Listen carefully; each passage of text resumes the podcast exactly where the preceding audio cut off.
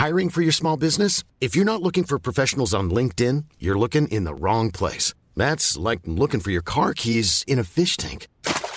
LinkedIn helps you hire professionals you can't find anywhere else, even those who aren't actively searching for a new job but might be open to the perfect role. In a given month, over 70% of LinkedIn users don't even visit other leading job sites. So start looking in the right place. With LinkedIn, you can hire professionals like a professional. Post your free job on linkedin.com/people slash people today. C'est l'histoire d'une société qui tombe et qui, au fur et à mesure de sa chute, se répète sans cesse pour se rassurer.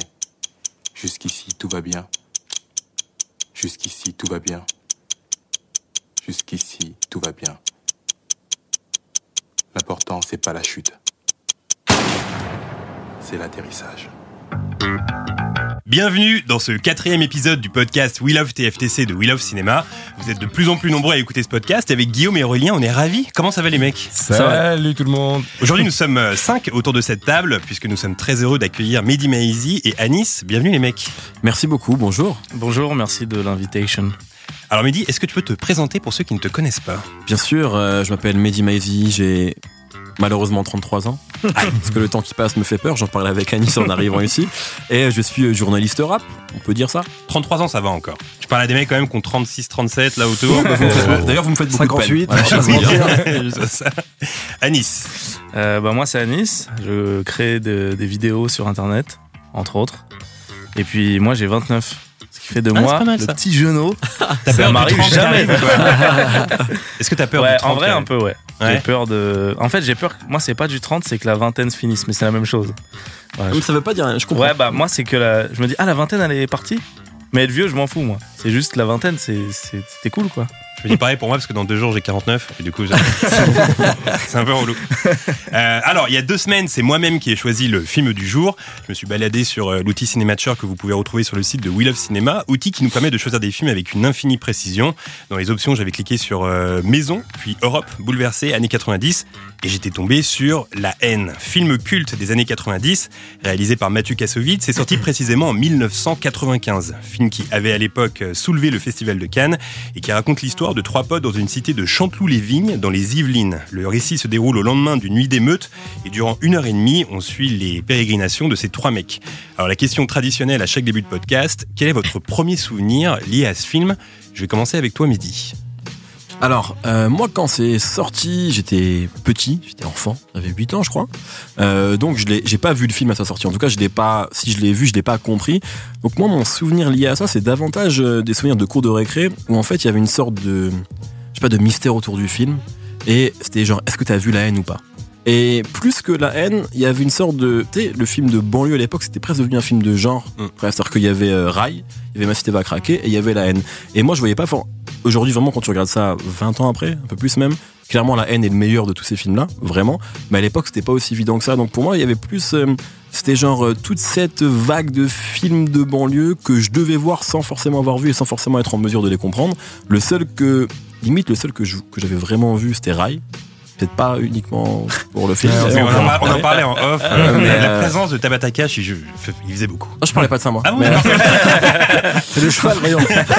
Après, les, c'est- propos t'engagent. Oui, non, mais oui. Mais voilà, non, mais il y avait vraiment ça. Et je me souviens aussi d'un truc, c'est que moi, je l'avais pas encore vu. Et à l'école, c'était ouais, par contre, attention, c'est relou, il est en noir et blanc.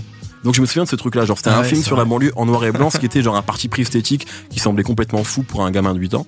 Voilà, donc moi, c'était un peu ça. C'était euh, voilà le film dont tout le monde parlait, euh, qu'il fallait voir. Et en fait, je l'ai vu, je l'ai vraiment vu et compris des années après.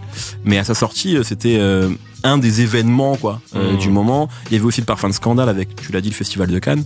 Donc c'était davantage ça. Et je crois que j'avais juste pas le droit de le voir en fait potentiellement. Ouais, et puis à la différence de euh, Masté va craquer ou encore euh, Rai, euh, ce film-là a été repris par les médias parce qu'ils faisaient parler. Tout à fait, ouais. Donc du coup, ça crée un peu le- l'envie chez chacun de le voir. Ouais, ouais, bien sûr, ouais. Et toi, Anis? Euh, bah ouais, je- un peu pareil. J'ai été trop jeune. Enfin, C'est marrant de dire, on va justifier notre âge à chaque fois.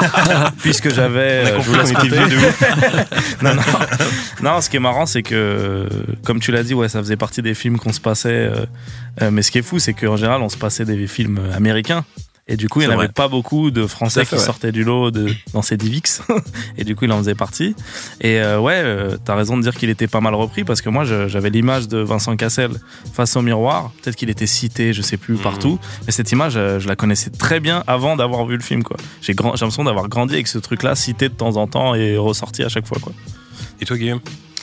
Eh ben moi c'est pareil, je l'ai pas vu à sa sortie, mais je l'ai vu euh, quand j'étais lycéen. T'avais crois. quel âge en fait Je l'ai vu quand j'étais- non, mais j'ai vu quand j'étais lycéen et je me souviens d'avoir euh, fait le lien entre un. En fait, dans mon quartier, il y avait un tag Saïd baise la police que je croisais régulièrement. et quand j'ai vu le film, j'ai fait Ah, mais putain ah ouais, C'est comme là, dans euh. Inception euh, Tu sais, tu fais des liens avec. où les Visual trucs. Suspect a fait tomber ta si- tasse et tout. Ouais, exactement. C'est comme si tu vois pas la cité de la peur et tu comprends toutes les vannes une fois que tu les vois parce que tout le monde les fait tout le temps. Et là, c'était pareil. J'ai vu Saïd baise la police. Je suis Ah, ok, et tout. C'est pas Cool, que ça Saïd, que j'ai retenu du il film. venait de ta ville, sa ville en fait. Bah, ça vraiment. Ah. T'étais sur le tournage, tu t'as même pas rendu compte. T'es dans, T'es dans le le film. Et toi, Aurélien?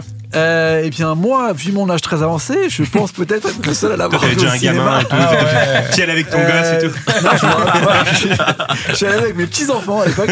Non, en fait, euh, j'avais j'avais 15 ans. J'avais 15 ans et pour le coup, euh, je me rappelle que la sortie c'était le, le jour de la fête du cinéma. Et à l'époque, pour le coup, t'avais euh, toutes les séances à 10 francs. Si la première tu l'achetais euh, plus cher, c'était en francs le frère. C'est terrible. C'était en francs. C'est terrible ce qui se passe. Et pour le coup, j'ai fait un combo euh, très étrange. J'ai fait un combo euh, La Cité des Enfants Perdus, Dumb and Dumber, La haine. Ah ouais. Et, euh, Dans la même journée? Ouais. Ok. Ah, wow. Ah, j'étais allé voir 7 trois films à la suite Ah, tu ouf. tout était à 10 francs et tout. Et, euh, et en fait, je me rappelle que bah, la haine, en fait, euh, c'était mon- enfin, c'était pas moi parce que c'était pas, je venais pas de banlieue et tout, mais genre ça me parlait tellement, c'était tellement, euh, tu sais, notre génération que genre j'y suis retourné deux fois. C'est le premier film que je suis allé voir plusieurs fois au cinéma. Mais du coup, quand t'es rentré chez toi, t'étais dans un mood chelou, quoi. Tu mélangeais Dub and Number et la haine. Ouais, c'est relou comme expérience. Non, ce qui est fou, c'est que vraiment, je suis sorti de la haine et je suis allé voir The Number. Putain, J'étais en mode énervé, genre, putain, les flics, vous êtes. Et après, je fais, allez, on va faire des blagues et tout. Et, euh, et c'était ça qui était, qui était assez drôle, mais après, ouais, sinon, euh, les souvenirs que j'en ai, c'est tout, en fait. Je pense qu'à l'époque, c'était le début où j'allais voir des films style euh, Tarantino et tout, donc c'était un peu le début de la violence, le Mmh. film un peu, tu sais, t'as pas le droit interdit, les films pour le jeune un peu, tu vois. Et, euh, et la haine faisait totalement partie de ça. Pour moi, c'était un peu transgressif. T'avais l'impression d'aller voir un truc euh, que tes parents ils comprenaient pas, tu vois. Eux, ils voyaient que la violence, Mm. et toi, tu voyais un truc où tu te disais, mais ils ont trop raison. C'est ça qu'il faut faire. Mais moi, il y avait vraiment un truc. euh, euh, Tu l'as vu au ciné, toi, ou pas? Non, j'ai pas vu au ciné. Putain, je suis le seul. Bah non, désolé. Catastrophique. Euh, non, moi j'ai grandi à, dans le 93, du coup il y avait un truc où il fallait à tout prix voir ce film, comme disait Mehdi tout à Ouais. l'heure. Et, et le premier souvenir que j'en ai, c'est d'avoir vu un film qui euh, me donnait le sentiment de, de- de parler de choses que moi je voyais au quotidien en fait. Ouais. Euh, au collège ou euh, quand je rentrais chez moi, etc. Et, et j'avais vraiment ce sentiment de me dire, ok, bah pour une fois il y a un film qui parle de l'environnement dans lequel je vis. Mm. Et ça, c'est vraiment le truc qui m'a marqué à l'époque. Euh, on a déjà eu des discussions euh, autour de ce film avec euh, Anis avant que je t'invite euh, dans l'émission. Et toi, tu me disais, et ça c'est intéressant, tu me disais que t'étais, alors pas que t'aimes pas le film, mais que t'étais un peu moins fan de la haine. Est-ce que tu peux nous expliquer J'ai dit mot pour mot que je le trouvais euh, surcoté. Ouais, bon. J'ai utilisé. C'est pire même, je crois. que Ouais, je crois pire. non, en vrai, pour le coup, j'aime beaucoup ce film et tout. Enfin, on parlerait, on parlera des trucs positifs, euh, je suppose après. Mais c'est vrai que moi, ce qui me dérange avec ce film, c'est la phrase de euh, c'est le meilleur film de banlieue et surtout, on on peut pas en faire un autre, quoi. Et moi, ça me rend triste parce que pour moi, Et tu, penses qu'il y en a qui ont dit ça? Parce que là, il y a les Bah, misérables vois- qui arrivent. euh, Ouais, bah, j'ai l'impression que bah, Les Misérables, les gens te le vendent en disant c'est le meilleur film depuis La haine. C'est C'est-à-dire qu'entre ce temps-là, on n'avait pas le droit. enfin, il y a un truc qui induit que c'est impossible de faire un, un film aussi bien. Alors que pour moi, euh, j'adore le film et il est trop bien, il est super bien réalisé. Mais pour moi, c'est facile de faire aussi bien entre guillemets si tu mets déjà un auteur et un réal qui viennent de banlieue, tu vois, pour le coup, sans incriminer Mathieu Kassovitz qui a fait une tuerie en vrai euh, cinématographiquement et tout. Mais quand tu penses par exemple à pourquoi les affranchis c'est aussi bien, c'est parce que Scorsese, c'est pas lui le rôle principal, mais c'est il a grandi là-dedans et il sait de quoi il parle. Et je suis sûr que si on, on donnait une caméra où il- qu'on allait chercher un mec euh, qui sait faire ça de banlieue, pas moi hein, forcément, parce qu'on tu dirait, veux te placer de on ouf. dirait que j'essaie de me placer. Non mais vraiment, je parle même, euh, je parle même de 4-5 ans un après. mec qui fait des trucs sur YouTube. hein, putain, les mecs. Voilà, là. si vous avez un budget.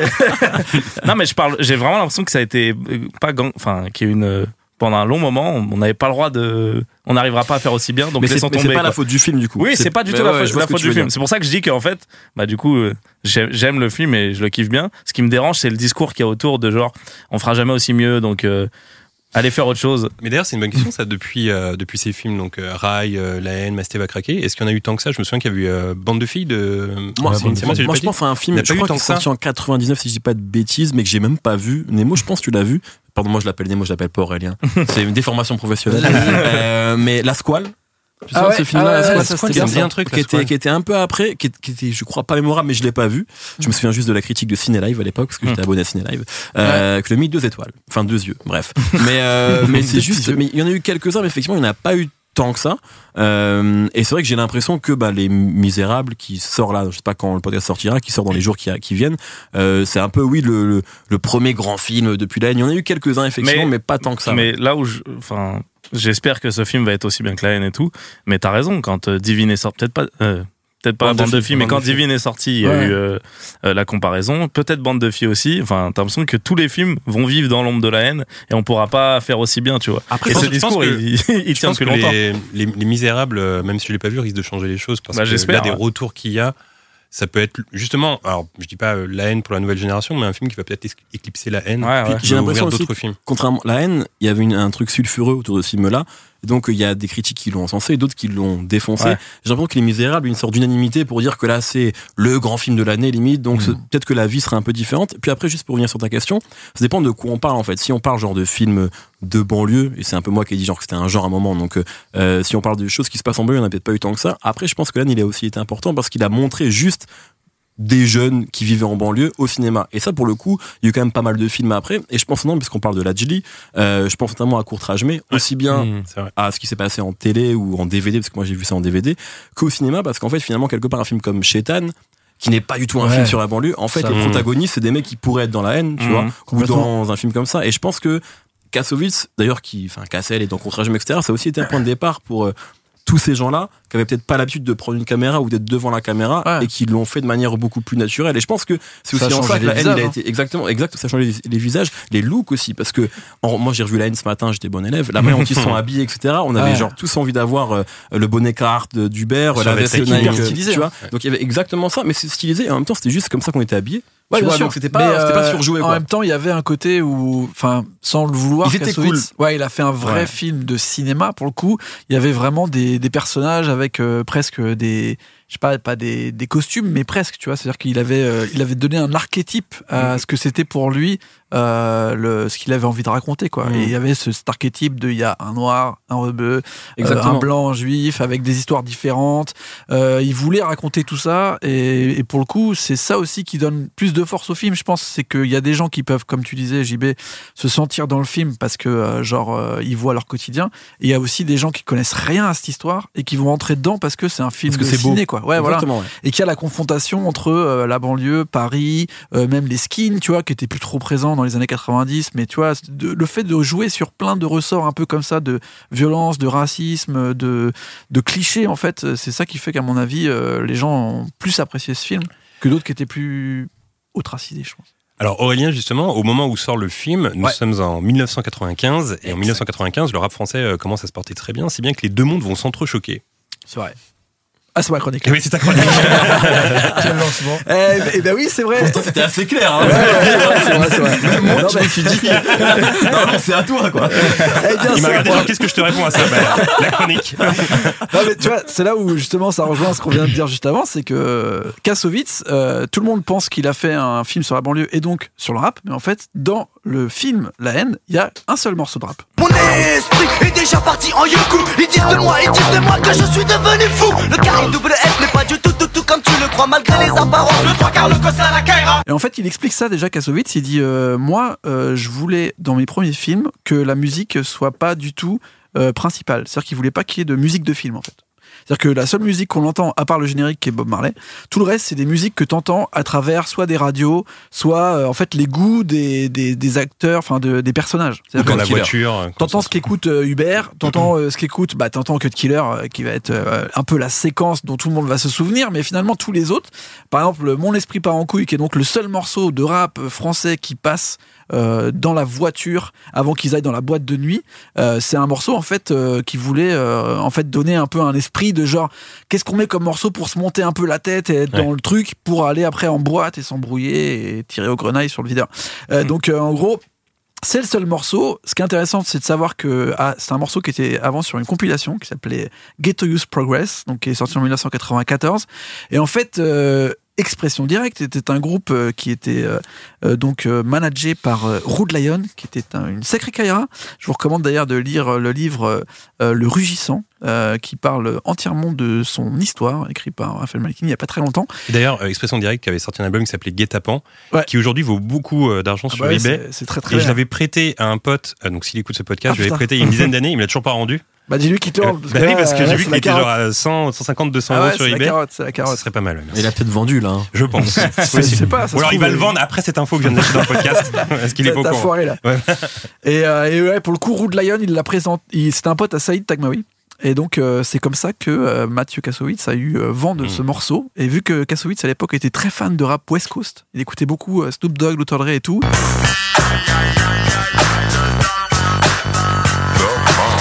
Il s'est ressenti dans l'esprit un peu euh, Kaira de expression directe et c'est un peu aussi l'image qu'on en a en fait euh, du film. C'est le côté un peu euh, Kaira des années 90 tu vois le Lacoste euh, tu vois le truc ce qui est pas tout à fait le on va dire l'ADN du film mais c'est ce qui en ressort notamment par le fait qu'ils aient choisi expression directe et mon esprit part en couille comme seul morceau.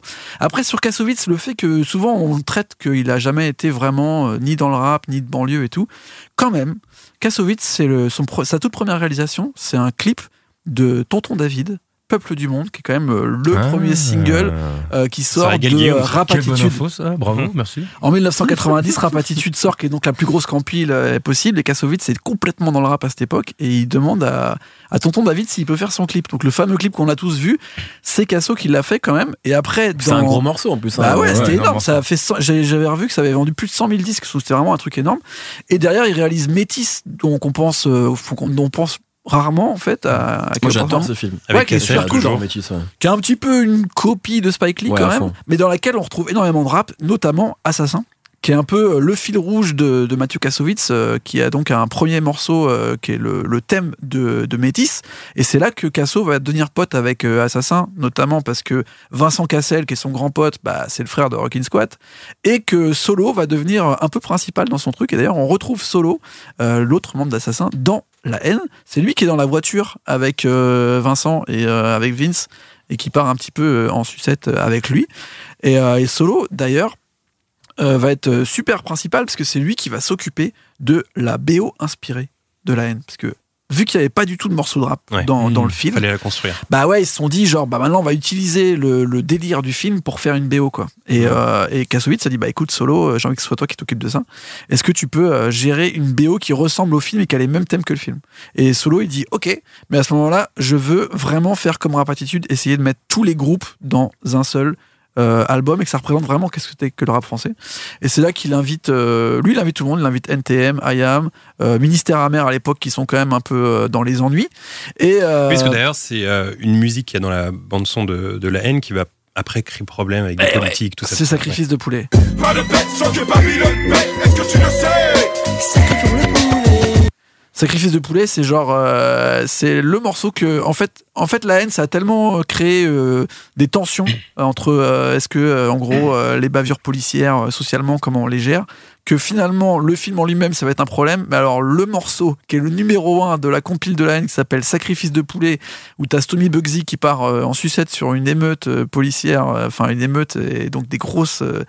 On va dire, euh, comment dire, du, lynchage de, policiers en direct, ça, ça a été un gros problème, et ça a même été un gros problème pour le, pour le groupe, parce qu'en fait, ça, ça a tué le groupe, ils ont pris une amende énorme, et après, ils ont jamais vraiment pu remonter euh, sur scène euh, sous le nom de ministère amer, ils sont devenus le secteur 1, Sony Bugsy, Passy et Doc Gineco.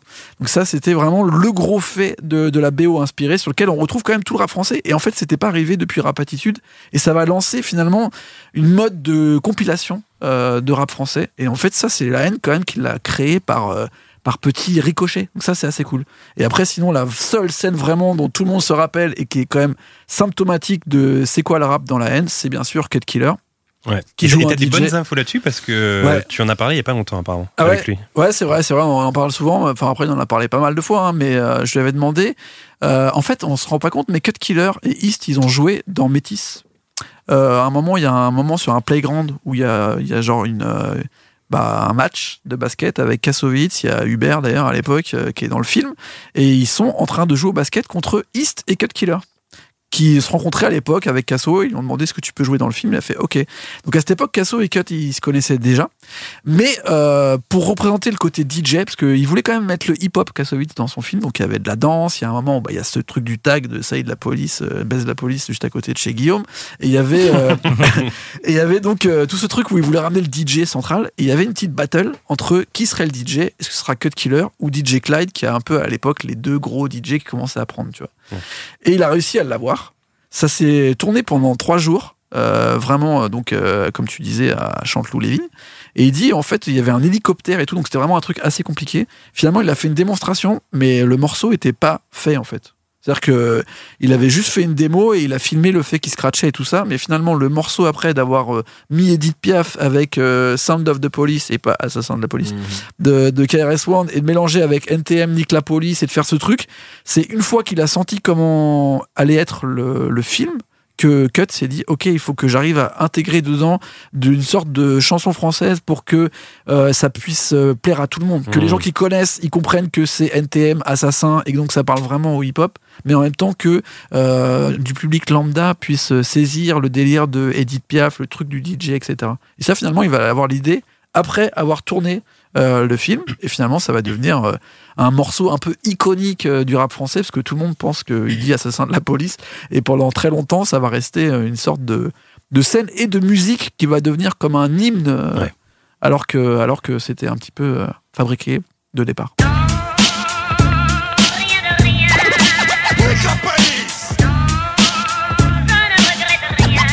C'est bien, bravo. Bah, rien. Il y a du travail là. hein. Bah oui, mais. J'ai l'impression que t'aimes bien le rap, non Non, pff, pas trop. Ton truc, non Ouais, il y a des fois où ça non. Mais ouais, j'aime bien. Et d'ailleurs, j'ai une bonne question pour vous, euh, Mehdi et Annie. C'est quoi vos premiers souvenirs de rap, vous? Ce qui vous, ce qui vous ont fait aimer le rap? Vas-y Anis, je t'en prie, parce que moi j'ai parlé euh, sur un podcast de Guillaume il y a une semaine, j'en ai marre. Ah oui, c'est vrai, exact. Euh, non, bah c'est marrant. En plus, on en parlait un peu avec Mehdi là. C'est que Je parle de ça tout le temps, c'est terrible. Ouais, il a que ça à dire. J'ai pas envie de parler de ça. non, euh, on disait qu'il y a un peu euh, ce que t'écoutes malgré toi. Et après, il y a un peu un âge, on a dit aux alentours de 12-13 ans, où tu choisis un peu ce que t'écoutes, quoi. Après, ça dépend, mais. Et alors, qu'est-ce que t'écoutais malgré toi au tout départ Et bah malgré moi, bah moi c'était pas trop du rap. Ma mère était très euh, soul, R&B, etc. Du coup, il y avait le rap à l'école, mais chez moi j'avais envie d'écouter euh, Boys to Men et tout, tu vois. Ouais, mais ce, ce truc de R&B, on le ressent quand même dans tes, dans Bah tes stories bah ouais. ou dans tes trucs. Ouais. On sent que c'est vraiment l'inspiration première, non C'est un lover. Ma, ma mère, elle, elle était chanteuse. Donc, enfin, elle était choriste. Et t'as parlé de tonton David, et elle a chanté avec, elle était choriste. Incroyable. Oh là là Ces Du coup, c'est connexions pour sont ça. folles. J'avais pas le choix de, fallait que je représente la daronne. Trop beau. Et euh, non, mais malgré moi, en fait, bah, comme toi, j'ai grandi dans le 93, on était pas très loin. Bravo. Euh, du coup, ouais, bah, c'est inhérent à, voilà, à ce qui se passait euh, dans mon école et tout. Et du coup, j'ai commencé à l'écouter malgré moi. Et après, à un moment, j'ai commencé à me dire, bon, vas-y, qu'est-ce que j'aime vraiment? Et ça, ça coïncidait avec euh, 113 à ce moment-là. On est jeune et ambitieux, parfois vicieux. Faut que tu dises que tu peux être le prince de la ville si tu veux. Si tu veux. Où tu veux. Quand tu veux. Quand, tu veux. Et qui était partout et qui était vraiment trop bien. Il y avait de quoi tout trouver. Donc ouais, mon, mes vrais premiers souvenirs de rap, c'est quand, voilà, de moi-même, j'ai dit je veux acheter 113 et euh, River de Timberlake. D'ailleurs, c'est quoi le premier, euh, tout petit tour de table, c'est quoi le premier album que vous avez acheté avec votre propre argent? Moi c'est un best-of, vraiment avec mon propre argent, de Will Smith et Jazzy Jeff. The general public thought I was a fool. I was getting dissed, but I, I guess that was cool. Ok. Quelle année? Bah, le best-of, je crois que ça a dû sortir vers 98, je pense, avant, enfin, genre au moment de Getting Jiggy, Getting Jiggy With It, pardon, c'est genre. Big Willie Style, son gros album, euh, voilà, mais, euh, mais je l'ai acheté, euh, bah, à ce moment-là, en fait, je Tu l'as encore aujourd'hui ou pas Ouais, je l'ai encore, bien sûr. Ah ouais. ouais. il est important pour moi. C'est Bah vraiment oui. le premier truc que j'ai acheté à un mec qui s'appelait Grégory Dupuis, euh, à l'arrêt de bus de Noisy-sur-Oise. ah, non, moi, je vous donne des J'adore les anecdotes comme ça. Euh, et, et voilà, donc il le vendait, et il a dit, ah, quelqu'un veut mon best-of de Will Smith, tu vois. Sauf que c'était Jazzy Jeff and the Fresh Prince, c'était pas juste Will Smith, tu vois. Donc c'était un peu important. Et t'as acheté Et- ça en francs du coup.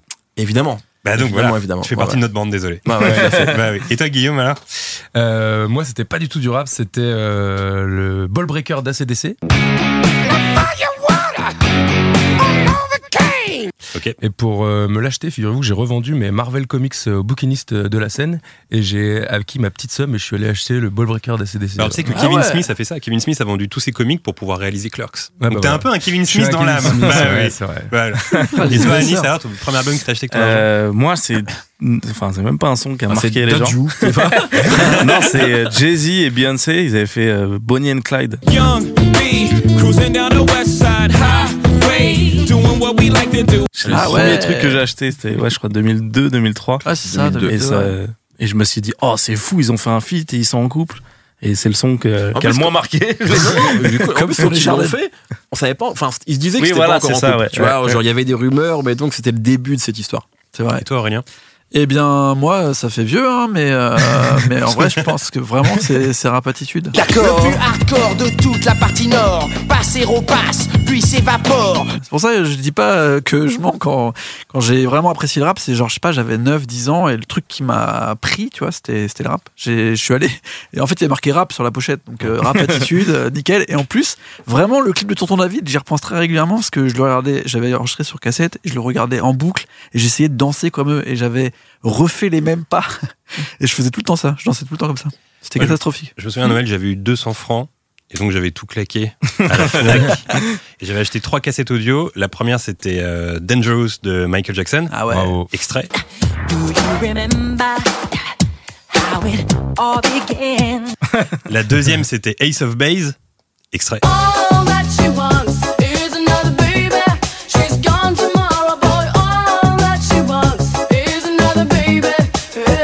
Je l'avais en cassette moi of aussi. Et la troisième c'était E17. Oh là là Donc ouais, je suis vieux de ouf. Pas Ah, extrait là. s'est Hein Pas, pas d'extrait Je en suis pas très chaud. C'était chaud. Mais si, ce extrait titre. E17, c'est parti.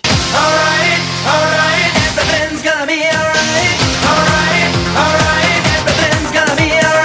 Euh, c'est le moment musique de ce podcast et pour moi qui ai grandi à Drancy et à Bobigny dans le 93, je ne pouvais pas passer autre chose qu'un groupe qui vient de là-bas. C'est donc l'occasion de vous faire connaître un groupe qui s'appelle euh, Soldat Fada pour ceux qui ne connaissent pas et un titre qui, a maintenant Incroyable. 21 ans intitulé Regret.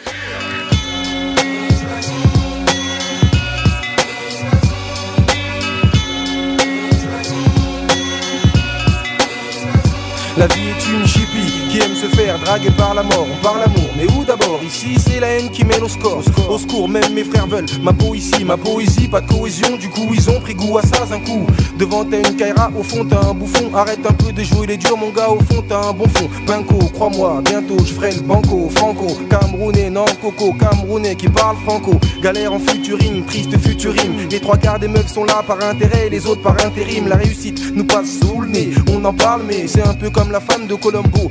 La voit jamais. Je regrette d'avoir eu à faire un texte comme faux frère. Mais malgré ça, toi tu continues, putain, faut le faire, copain. Eh, j'ai pas un copec, j'en parle pour oublier. Tu veux qu'on t'épargne, il faut un compte épargne de gros billets. Gros billets, c'est bien, mais fais gaffe, le réveil est rude. Le rap m'a braqué, j'ai dû lui filer mes études.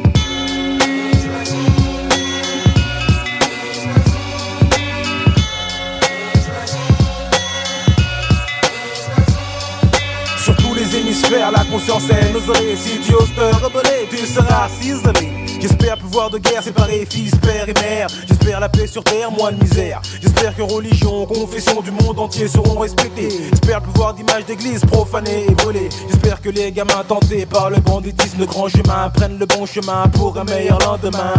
J'espère pouvoir de Renoir traîner avec rien à grailler. Nuit d'hommes politiques, braille, fanatiques, défouraillés. Et pour finir, j'espère que l'avenir ne me fasse pas mentir que de Paris à New Delhi, la couleur de peau ne soit plus jamais un délit.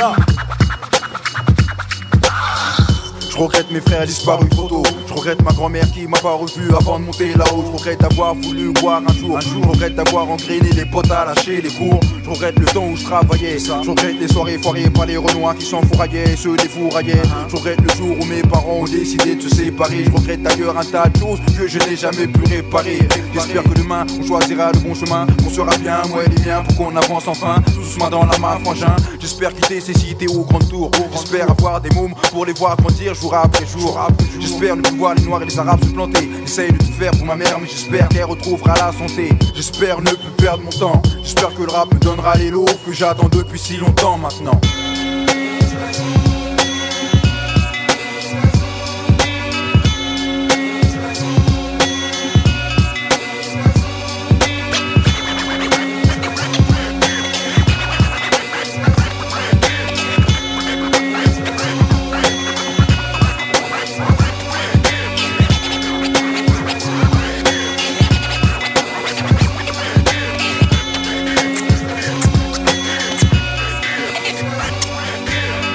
C'était donc Regret du groupe euh, Soldat Fada, titre issu de leur unique album Bobini Terminus, sorti en 1998. Et je vous conseille euh, d'autres euh, titres de cet album comme N'oublie pas ou encore Faux Frères qui sont très cool. Et d'ailleurs, la première phase du titre Faux Frères, c'est ça. Aussi sincère qu'un vendeur de chez Crazy George. Et pour ceux qui l'ignorent, moi j'adore cette punchline parce que pour Ah. ceux qui l'ignorent, euh, Crazy George, c'était une enseigne anglaise qui a débarqué en France à la fin des années 90 et qui a installé deux boutiques, une à Bobigny et une au Havre. Et en fait, ce concept avait fait les gros titres à l'époque parce que les méthodes de ce géant anglais étaient dramatiques. En gros, c'était deux boutiques dans lesquelles tu pouvais acheter des télés, des canapés, des machines à laver, etc. Et euh, en fait, le truc, c'est que tu les payais 1 euro, donc tu lâchais 1 euro à la caisse et tu repartais avec la télé dernier cri. Sauf que le problème, c'est que euh, tu devais signer un papier avant dans lequel tu consentais à la payer au final 60% de plus que son prix initial. Exemple, tu la payes sur 10 ans, mais au final, elle te revient à plus de 3000 euros au lieu de 1500. Grosse arnaque. Ça a fermé, il y a eu un procès, etc. Et euh, je vous en parle parce que moi, ça m'avait marqué. J'ai des souvenirs de ça. J'étais allé et tout avec ma mère. Et, euh, et c'était vraiment malsain car la boutique avait été implantée au cœur de Bobigny 2, qui est un centre euh, commercial à Bobigny au milieu d'une cité. Donc, je pense qu'ils savaient très bien que les familles euh, qui avaient peu de revenus allaient tomber dans le piège. C'était une grosse magouille. Du coup, euh, la punchline aussi sincère qu'un vendeur de, de chez Crazy George. Voilà, je l'avais adoré. C'était l'occasion de parler de cette affaire Crazy George que peu de gens connaissent. Bravo, je connaissais pas, bravo. Ouais, tu connais pas, mais c'était une grosse arnaque. Si vous tapez Crazy George sur Google, vous verrez qu'il y a plein de dossiers de l'affaire, etc. C'était assez fou à l'époque. Incroyable. Euh, bref, si vous avez vu la haine, vous avez compris qu'en banlieue, faut un minimum euh, connaître des bases de self-défense. Et si vous n'êtes pas du tout un gros Ah dur, ouais. pas de panique. Car Guillaume en connaît un paquet sur le sujet. D'ailleurs, si je t'ai confié cette chronique, c'est parce que je sais que tu as fait du karaté et que tu as tout à nous apprendre. Bien entendu, messieurs, comme vous le savez, avant d'être un amuseur doublé d'un homme de science, c'est haut comme trois pommes que j'ai débuté mon apprentissage du karaté Shotokan. En effet, dès le plus jeune âge, c'est au dojo du 15e, sous la houlette de mon sensei, Alain Toubas, que j'envoie mes premiers mawashi pieds nus sur le tatami dans mon kimono décathlon. De longues heures à réviser mes katas et à parfaire mes kiai m'ont permis d'accéder à force de travail et d'abnégation à la ceinture verte à l'aube de mes 11 ans, âge qui marquera aussi mon entrée en sixième et la fin de ma carrière dans les arts martiaux, tel un aigle royal stoppé en plein vol. Alors, quand JB m'a proposé cette chronique, je suis parti pieds nus en retraite spirituelle pour renouer avec ces techniques ancestrales. J'ai marché jusqu'au sommet des montagnes, là où seul règne le vent et le silence. Je me suis perdu au péril de ma vie dans de lointaines contrées, jusqu'alors inexplorées. Car comme l'a dit Bruce Lee, que j'ai vu apparaître dans mes songes, la vérité n'a pas de chemin. La vérité est vivante et par conséquent changeante. Et la vérité, messieurs, c'est qu'on est là pour parler baston, putain. Spécial dédicace pour les amateurs de bourre-pif, de mandales, de taloches, des parts dans la gueule, les bastonneurs, les durs à cuire, les blousons noirs, les offensifs, les belliqueux, tous les mecs qui se laissent pas faire, qui ont la moutarde qui leur monte avec qui ça roule dans les brancards. On parle de combat de, règle, de sans règle, de coups de genoux dans la gueule, des chaînes de vélo, des coups de poing, des coups de boule, bref! Vous êtes nombreux, auditeurs euh, de ce podcast, à être des grosses victimes, et j'ai reçu un message de Donatien64 qui me demande Guillaume, comment fait-on pour se défendre dans la rue ou au collège? Dimitri ne fait que de me chercher des noises. J'ai entendu ton appel, Donatien, et j'ai listé pour toi des arts martiaux méconnus qui devront faire de toi un adversaire redoutable à quiconque tentera de voler ton goûter. On commence tout de suite avec le Bokator, aussi appelé la boxe du lion. C'est un art martial cambodgien, vieux de plus de 2000 ans. Il a été créé par des fermiers pour se défendre des dangereux prédateurs comme les lions et les tigres. Toutes les parties du corps peuvent être utilisées, les genoux, les coudes, les hanches ou la tête sont nécessaires pour neutraliser ou soumettre l'adversaire. On utilise aussi des armes blanches ou des foulards pour se battre. Je peux te dire, Donatien, que si tu sais te taper avec un tigre, c'est pas Dimitri qui va réussir à te piquer tes cartes Pokémon. On enchaîne avec l'Okishitao, l'art martial relativement nouveau car il a été créé dans les années 90 par Georges Lépine, un grand, maître, un grand maître des arts martiaux au Canada. Il s'est inspiré des Indiens de son pays d'origine pour créer cette discipline. On y apprend le maniement des couteaux, des tomahawks et autres armes dangereuses. C'est considéré comme un art martial mortel. Dans les écoles d'Okishitao, on apprend les meilleurs moyens d'ouvrir un corps de quelqu'un avec un couteau ou un fusil. Il n'y a donc pas de compétition dans cette discipline puisque le résultat, c'est la mort. Bon, c'est peut-être un peu vénère d'ouvrir Dimitri en deux s'il te pique ta trousse, donc on va passer à la suite. Le Bacom. Le Bacom, c'est un art martial du Pérou créé par un ex-commando de l'armée péruvienne. Le but de cet art martial est simple. Il faut tuer ou blesser son adversaire en un minimum de temps. L'utilisation des armes est autorisée. La douleur est essentielle dans les combats de Bakum. Il faut que l'adversaire éprouve un maximum de douleur. Beaucoup de morts à déplorer lors des combats. Donc, il n'existe pas de compétition dans cette discipline non plus. Bon. Donatien, je ne voudrais pas que tu croupisses en prison pour une sale histoire de place à la cantine, donc je te propose de revenir à la base. Le karaté Shotokan. Une discipline basée sur des valeurs simples. L'honneur, la loyauté, le courage, la sincérité, la bonté, le respect et la bonne humeur. Grâce Ouais, au karaté humeur. Shotokan, tu pourras dire à Dimitri que ça ne se fait pas trop ce qu'il fait. Et ce serait bien qu'il arrête. Et il arrêtera sûrement, dans le respect et la politesse. En tout cas, sache que si tu persévères dans les arts martiaux, tu rejoindras le club très fermé des ceintures noires dont beaucoup de stars de cinéma font partie, comme Steven Seagal, 7ème dan d'Aikido, Chuck Norris en taekwondo, Elvis Presley, ceinture noire de karaté, Sean Connery, ceinture noire de karaté, Sarah Michelle Gellar de Buffy contre les vampires, ceinture noire en karaté, Wesley Snipes, ceinture noire en karaté, 7ème dan, Forrest Whitaker, karaté tempo, karaté kempo, pardon, Ed O'Neill, Al Bundy dans Marié et deux enfants, qui est ceinture noire de Jiu-Jitsu, évidemment, notre dieu à tous, Jean-Claude Van Damme, ceinture noire de taekwondo. Bonne chance dans ta quête de vérité, Donatien, ton honorable Guillaume. Joli, bravo. Bravo. Est-ce que tu peux nous en dire plus sur tes années karaté, Guillaume? C'est moi, c'est ça qui me régale. hein. Figure-toi que euh, j'ai commencé le karaté. euh, En fait, j'ai un grand frère, ok. Et mon grand frère, il a fait du foot. Et je me suis dit, bah, je vais faire comme mon grand frère, je vais faire du foot. Et puis après, il a arrêté le foot, il a fait du karaté. Du coup, j'ai fait, bah, je vais faire comme mon grand frère, je vais faire du karaté. Et je me suis mis au karaté, mais j'étais vraiment à bloc dedans. Genre, j'avais des. Je lisais karaté Bushido, j'avais des posters de. Je me rappelle, j'avais le poster de Chasse à l'homme dans ma chambre quand j'étais petit et tout. J'étais vraiment à fond. J'allais au, au Festival des Arts Martiaux, à Bercy, etc. Et donc, je suis allé jusqu'à la ceinture verte. Et arrivé en sixième, euh, c'était soit j'ai commencé la batterie, donc soit faire de la batterie, soit du karaté. Et ma mère, elle a dit bah faut que tu choisisses. Et j'ai choisi la batterie. J'ai arrêté ma carrière en plein vol comme un aigle. Mais j'étais vraiment, euh, je faisais des retraites et tout avec mon frère dans la campagne et tout. hein. J'étais à fond. J'étais vraiment à fond. Mais bon, ça s'est c'est vite terminé. Est-ce que vous avez déjà eu des histoires de baston autour de cette table Ah. Est-ce que ça s'est déjà tapé? Moi, c'est pas très euh, street crédible du coup, mais absolument pas. hein. Je suis vraiment pas. euh, si non, je suis pas un bagarreur quoi. Non, pas de bagarre? Non. Guillaume, on a déjà J'ai fait du judo par contre. Ah ouais? Ah, j'ai Et- fait du judo, mais ça me sert à rien. J'ai j'ai une expérience encore. judo. Moi, mon histoire elle est plus catastrophique que celle de Guillaume parce que Guillaume en vrai, il a quand même fait des retraites dans la campagne. tu vois. Moi, j'ai fait un an et j'ai arrêté parce que donc je devais avoir je sais pas 7-8 ans et on faisait tout le temps des roulades et en fait j'étais très malade petit. Que- donc en fait à chaque fois à la fin de chaque séance j'avais envie de vomir. Donc j'ai arrêté le judo parce que ça me donnait envie de vomir. Voilà. Mais c'est une bonne Ouais. technique pour C'est là où on voit à quel point je ne suis pas un bagarreur. Donc euh, je faisais que des roulades avant, c'était chiant. de ouf. Donc bref, voilà. Anis, est-ce que tu as déjà eu des histoires de baston? Euh, ouais, Parce que, en peu. fait, si je, te- si je pose cette question, c'est parce que moi, je suis très friand de tes anecdotes du dimanche. Et y a souvent des histoires de collège, de lycée comme ça, de baston, de trucs, etc. Est-ce Ah que t'as ouais. as une bonne pour nous, une bonne anecdote de baston? Est-ce qu'on peut dire qu'en vrai, Anis, c'est celui qui a le, le, boss français, je pense, en story Instagram Ah ouais, C'est vrai. En tout cas, il est. Il est très fort. Il est scénariste, Il scénarise, Ouais, chaque est semaine, il y a un thème, c'est le boss. Scénariste. C'est le boss. Merci. Euh, non, euh, ouais, je me suis beaucoup battu, mais euh, Oh, mais non, mais, mais dans l'époque euh, très collège, enfin, j'ai eu un gros ratio collège et, et lycée. J'ai grandi d'un coup et je me suis dit ah c'est con de faire ça. Mais je me rappelle la dernière fois que je me suis battu. Ah. Et ça, je ne l'ai pas raconté dans l'anecdote. Ah. C'était, c'est marrant, je m'en souviens trop bien de la date parce que c'est une anecdote exclusive pour le podcast.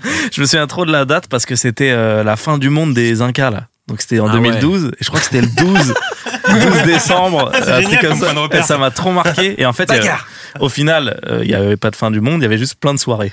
je sais pas si vous vous rappelez. Du coup, il y avait soirée 2012 euh, tout. Donc j'étais allé à une soirée etc. Et en fait, euh, j'étais enfin une soirée assez loin dans le 7-7 et c'était une soirée il y avait aucune meuf. Et moi j'étais allé avec ma meuf. Bon voilà, déjà il y a un bon postulat de départ pour se battre, c'est qu'en fait ma meuf c'était la seule meuf, donc tout le monde draguait ma meuf. et plus la soirée avançait, plus les gens avaient d'autres techniques, des, étaient alcoolisés, etc. Et il y avait un mec, bah sans scrupule, il dansait en même temps que moi avec ma meuf. donc on faisait des chorés de shampoo là deux comme ça. Et du coup je voyais bien qu'il était très bourré, donc je lui ai dit laisse tomber, Bon, va-t'en, laisse tomber, etc. Et au bout d'un moment, je sais pas, c'est lui monté dans sa tête, il m'a attaqué par derrière. En mode, je pense que dans son historique de mec bourré, il s'est dit, mais j'ai dansé avec elle, elle me veut. tu vois, il a dû se dire tout ça parce que c'était fou. Il m'a attaqué par derrière et tout. Et là, franchement, moi, j'étais obligé de le défoncer. Là, c'était le truc de trop. J'avais dit trop de fois, laisse tomber, laisse tomber. Et du coup, tout le Anis du collège, il l'a sorti. Je l'ai, Enfin, c'est c'est facile à battre un mec bourré, j'ai pas à me vanter. je, Faut souffler. J'ai j'ai- j'ai craqué, ouais, en Alors- mode fin du alors- monde 2012. Alors que le pauvre, il pensait que c'était la fin du monde. Il, il fait, il va se choper tout pour Dernière meuf. Génial de se dire ça. Le mec se dit bon attends, je vais y revenir. Normalement, je peux la pécho. C'est genre. Non, mais c'est mec, mais je pense qu'il y a moyen. Avec le recul, je me suis vraiment dit ça. Je me suis dit qu'en fait, lui, dans son historique, il a dû se dire Attends, mais là, j'ai essayé une fois, ça n'a pas marché. J'ai frotté avec elle.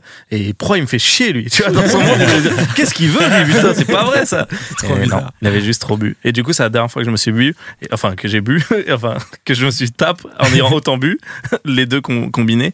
Et je me suis. Et le truc triste un peu, c'est que. C'était la pote de ma meuf qui a organisé cette soirée nulle, c'est pour ça qu'on s'est retrouvés là. Et du coup, elle, elle m'a dit de partir de la soirée après que. Tu sais, elle a pas pris parti pour Ah, moi. Comme j'étais extérieur, elle a dit Non, bah si tu crées des problèmes, euh, je suis désolé, je vais te demander de partir. je suis parti à ta meuf est 2h30. Non, on est partis tous les Ah deux ouais. à 2h30, pas trop tard, dans le 7-7. Bon, on a marché, quoi. bon, c'était la, la fin du monde, 2012. Aïe, aïe, aïe. Les Incas avaient raison. Et toi, Guillaume, je sais que t'es un bagarreur aussi. Hein Des- Euh, alors, je sais où tu veux m'emmener et on va y aller tout de suite. tu vas m'emmener sur une histoire euh, où j'étais en primaire, c'est ça? C'est celle-ci dont tu veux que je te parle? Le jour où tu me l'as raconté, ça m'a régalé. Alors figurez-vous qu'en primaire, il y avait, euh, il était même pas dans ma classe en fait. Il y avait un mec dans cette école qui s'appelait Malunga, ok? et Malunga, c'était genre une sorte de Shaquille O'Neal de CM1, tu vois. Genre il était en CM1, mais dans ma tête il avait 16 ans, tu vois. Il était plus grand que les maîtresses et tout. C'était un énorme gars. Et tout ce que je savais, c'est qu'il était pas ma classe, mais tu sais, je crois qu'il savait pas lire et tout. C'était vraiment genre une sorte de grosse brute et tout. Et je me souviens d'une récré où en fait il allait de groupe en groupe et il mettait juste des tartes, tu vois. c'est sais, c'est- Comme nous, on était petits, on était petits, on était là, ah, attends, il y a Malunga qui arrive. moi, à un moment, il m'a mis une tarte, tu vois. Mais genre, euh, je sais pas, euh, dans ma tête, il était genre 15h, tu sais, tu sors de l'école à 16h30, et j'étais encore rouge, quoi, tu vois. Et je rentre, je rentre, il m'a mis une méga tarte. Et tu sais, tu peux pas riposter. Malunga, il fait deux têtes de plus que toi, t'es, oh, c'est des ennuis, c'est vraiment des ennuis pendant longtemps, tu vois. et du coup, je suis rentré, et tu sais, c'était comme, euh, tu sais, une époque, je sais pas pourquoi, tu vois, tu dois regarder des films d'action alors que t'as 8 ans, tu vois, et tu te dis, non, je le dirais pas, je dirais pas ce qui m'est arrivé, tu vois. Alors que, tu sais, ta mère, elle fait, mais pourquoi t'es tout rouge? Ah, je peux pas en parler. alors qu'en fait, tu peux très bien en parler.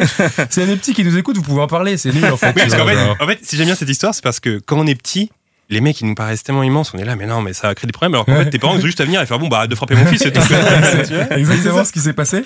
En fait, je lui ai dit, ouais, bah voilà, il y a un mec dans mon école, il m'a mis une tarte et tout. Elle fait, ah ouais, bah je vais aller le voir demain. Et je te, non, non, non, surtout pas et tout. Et tu penses que ça va t'apporter des problèmes de ouf alors que t'es en CM1, tu vois.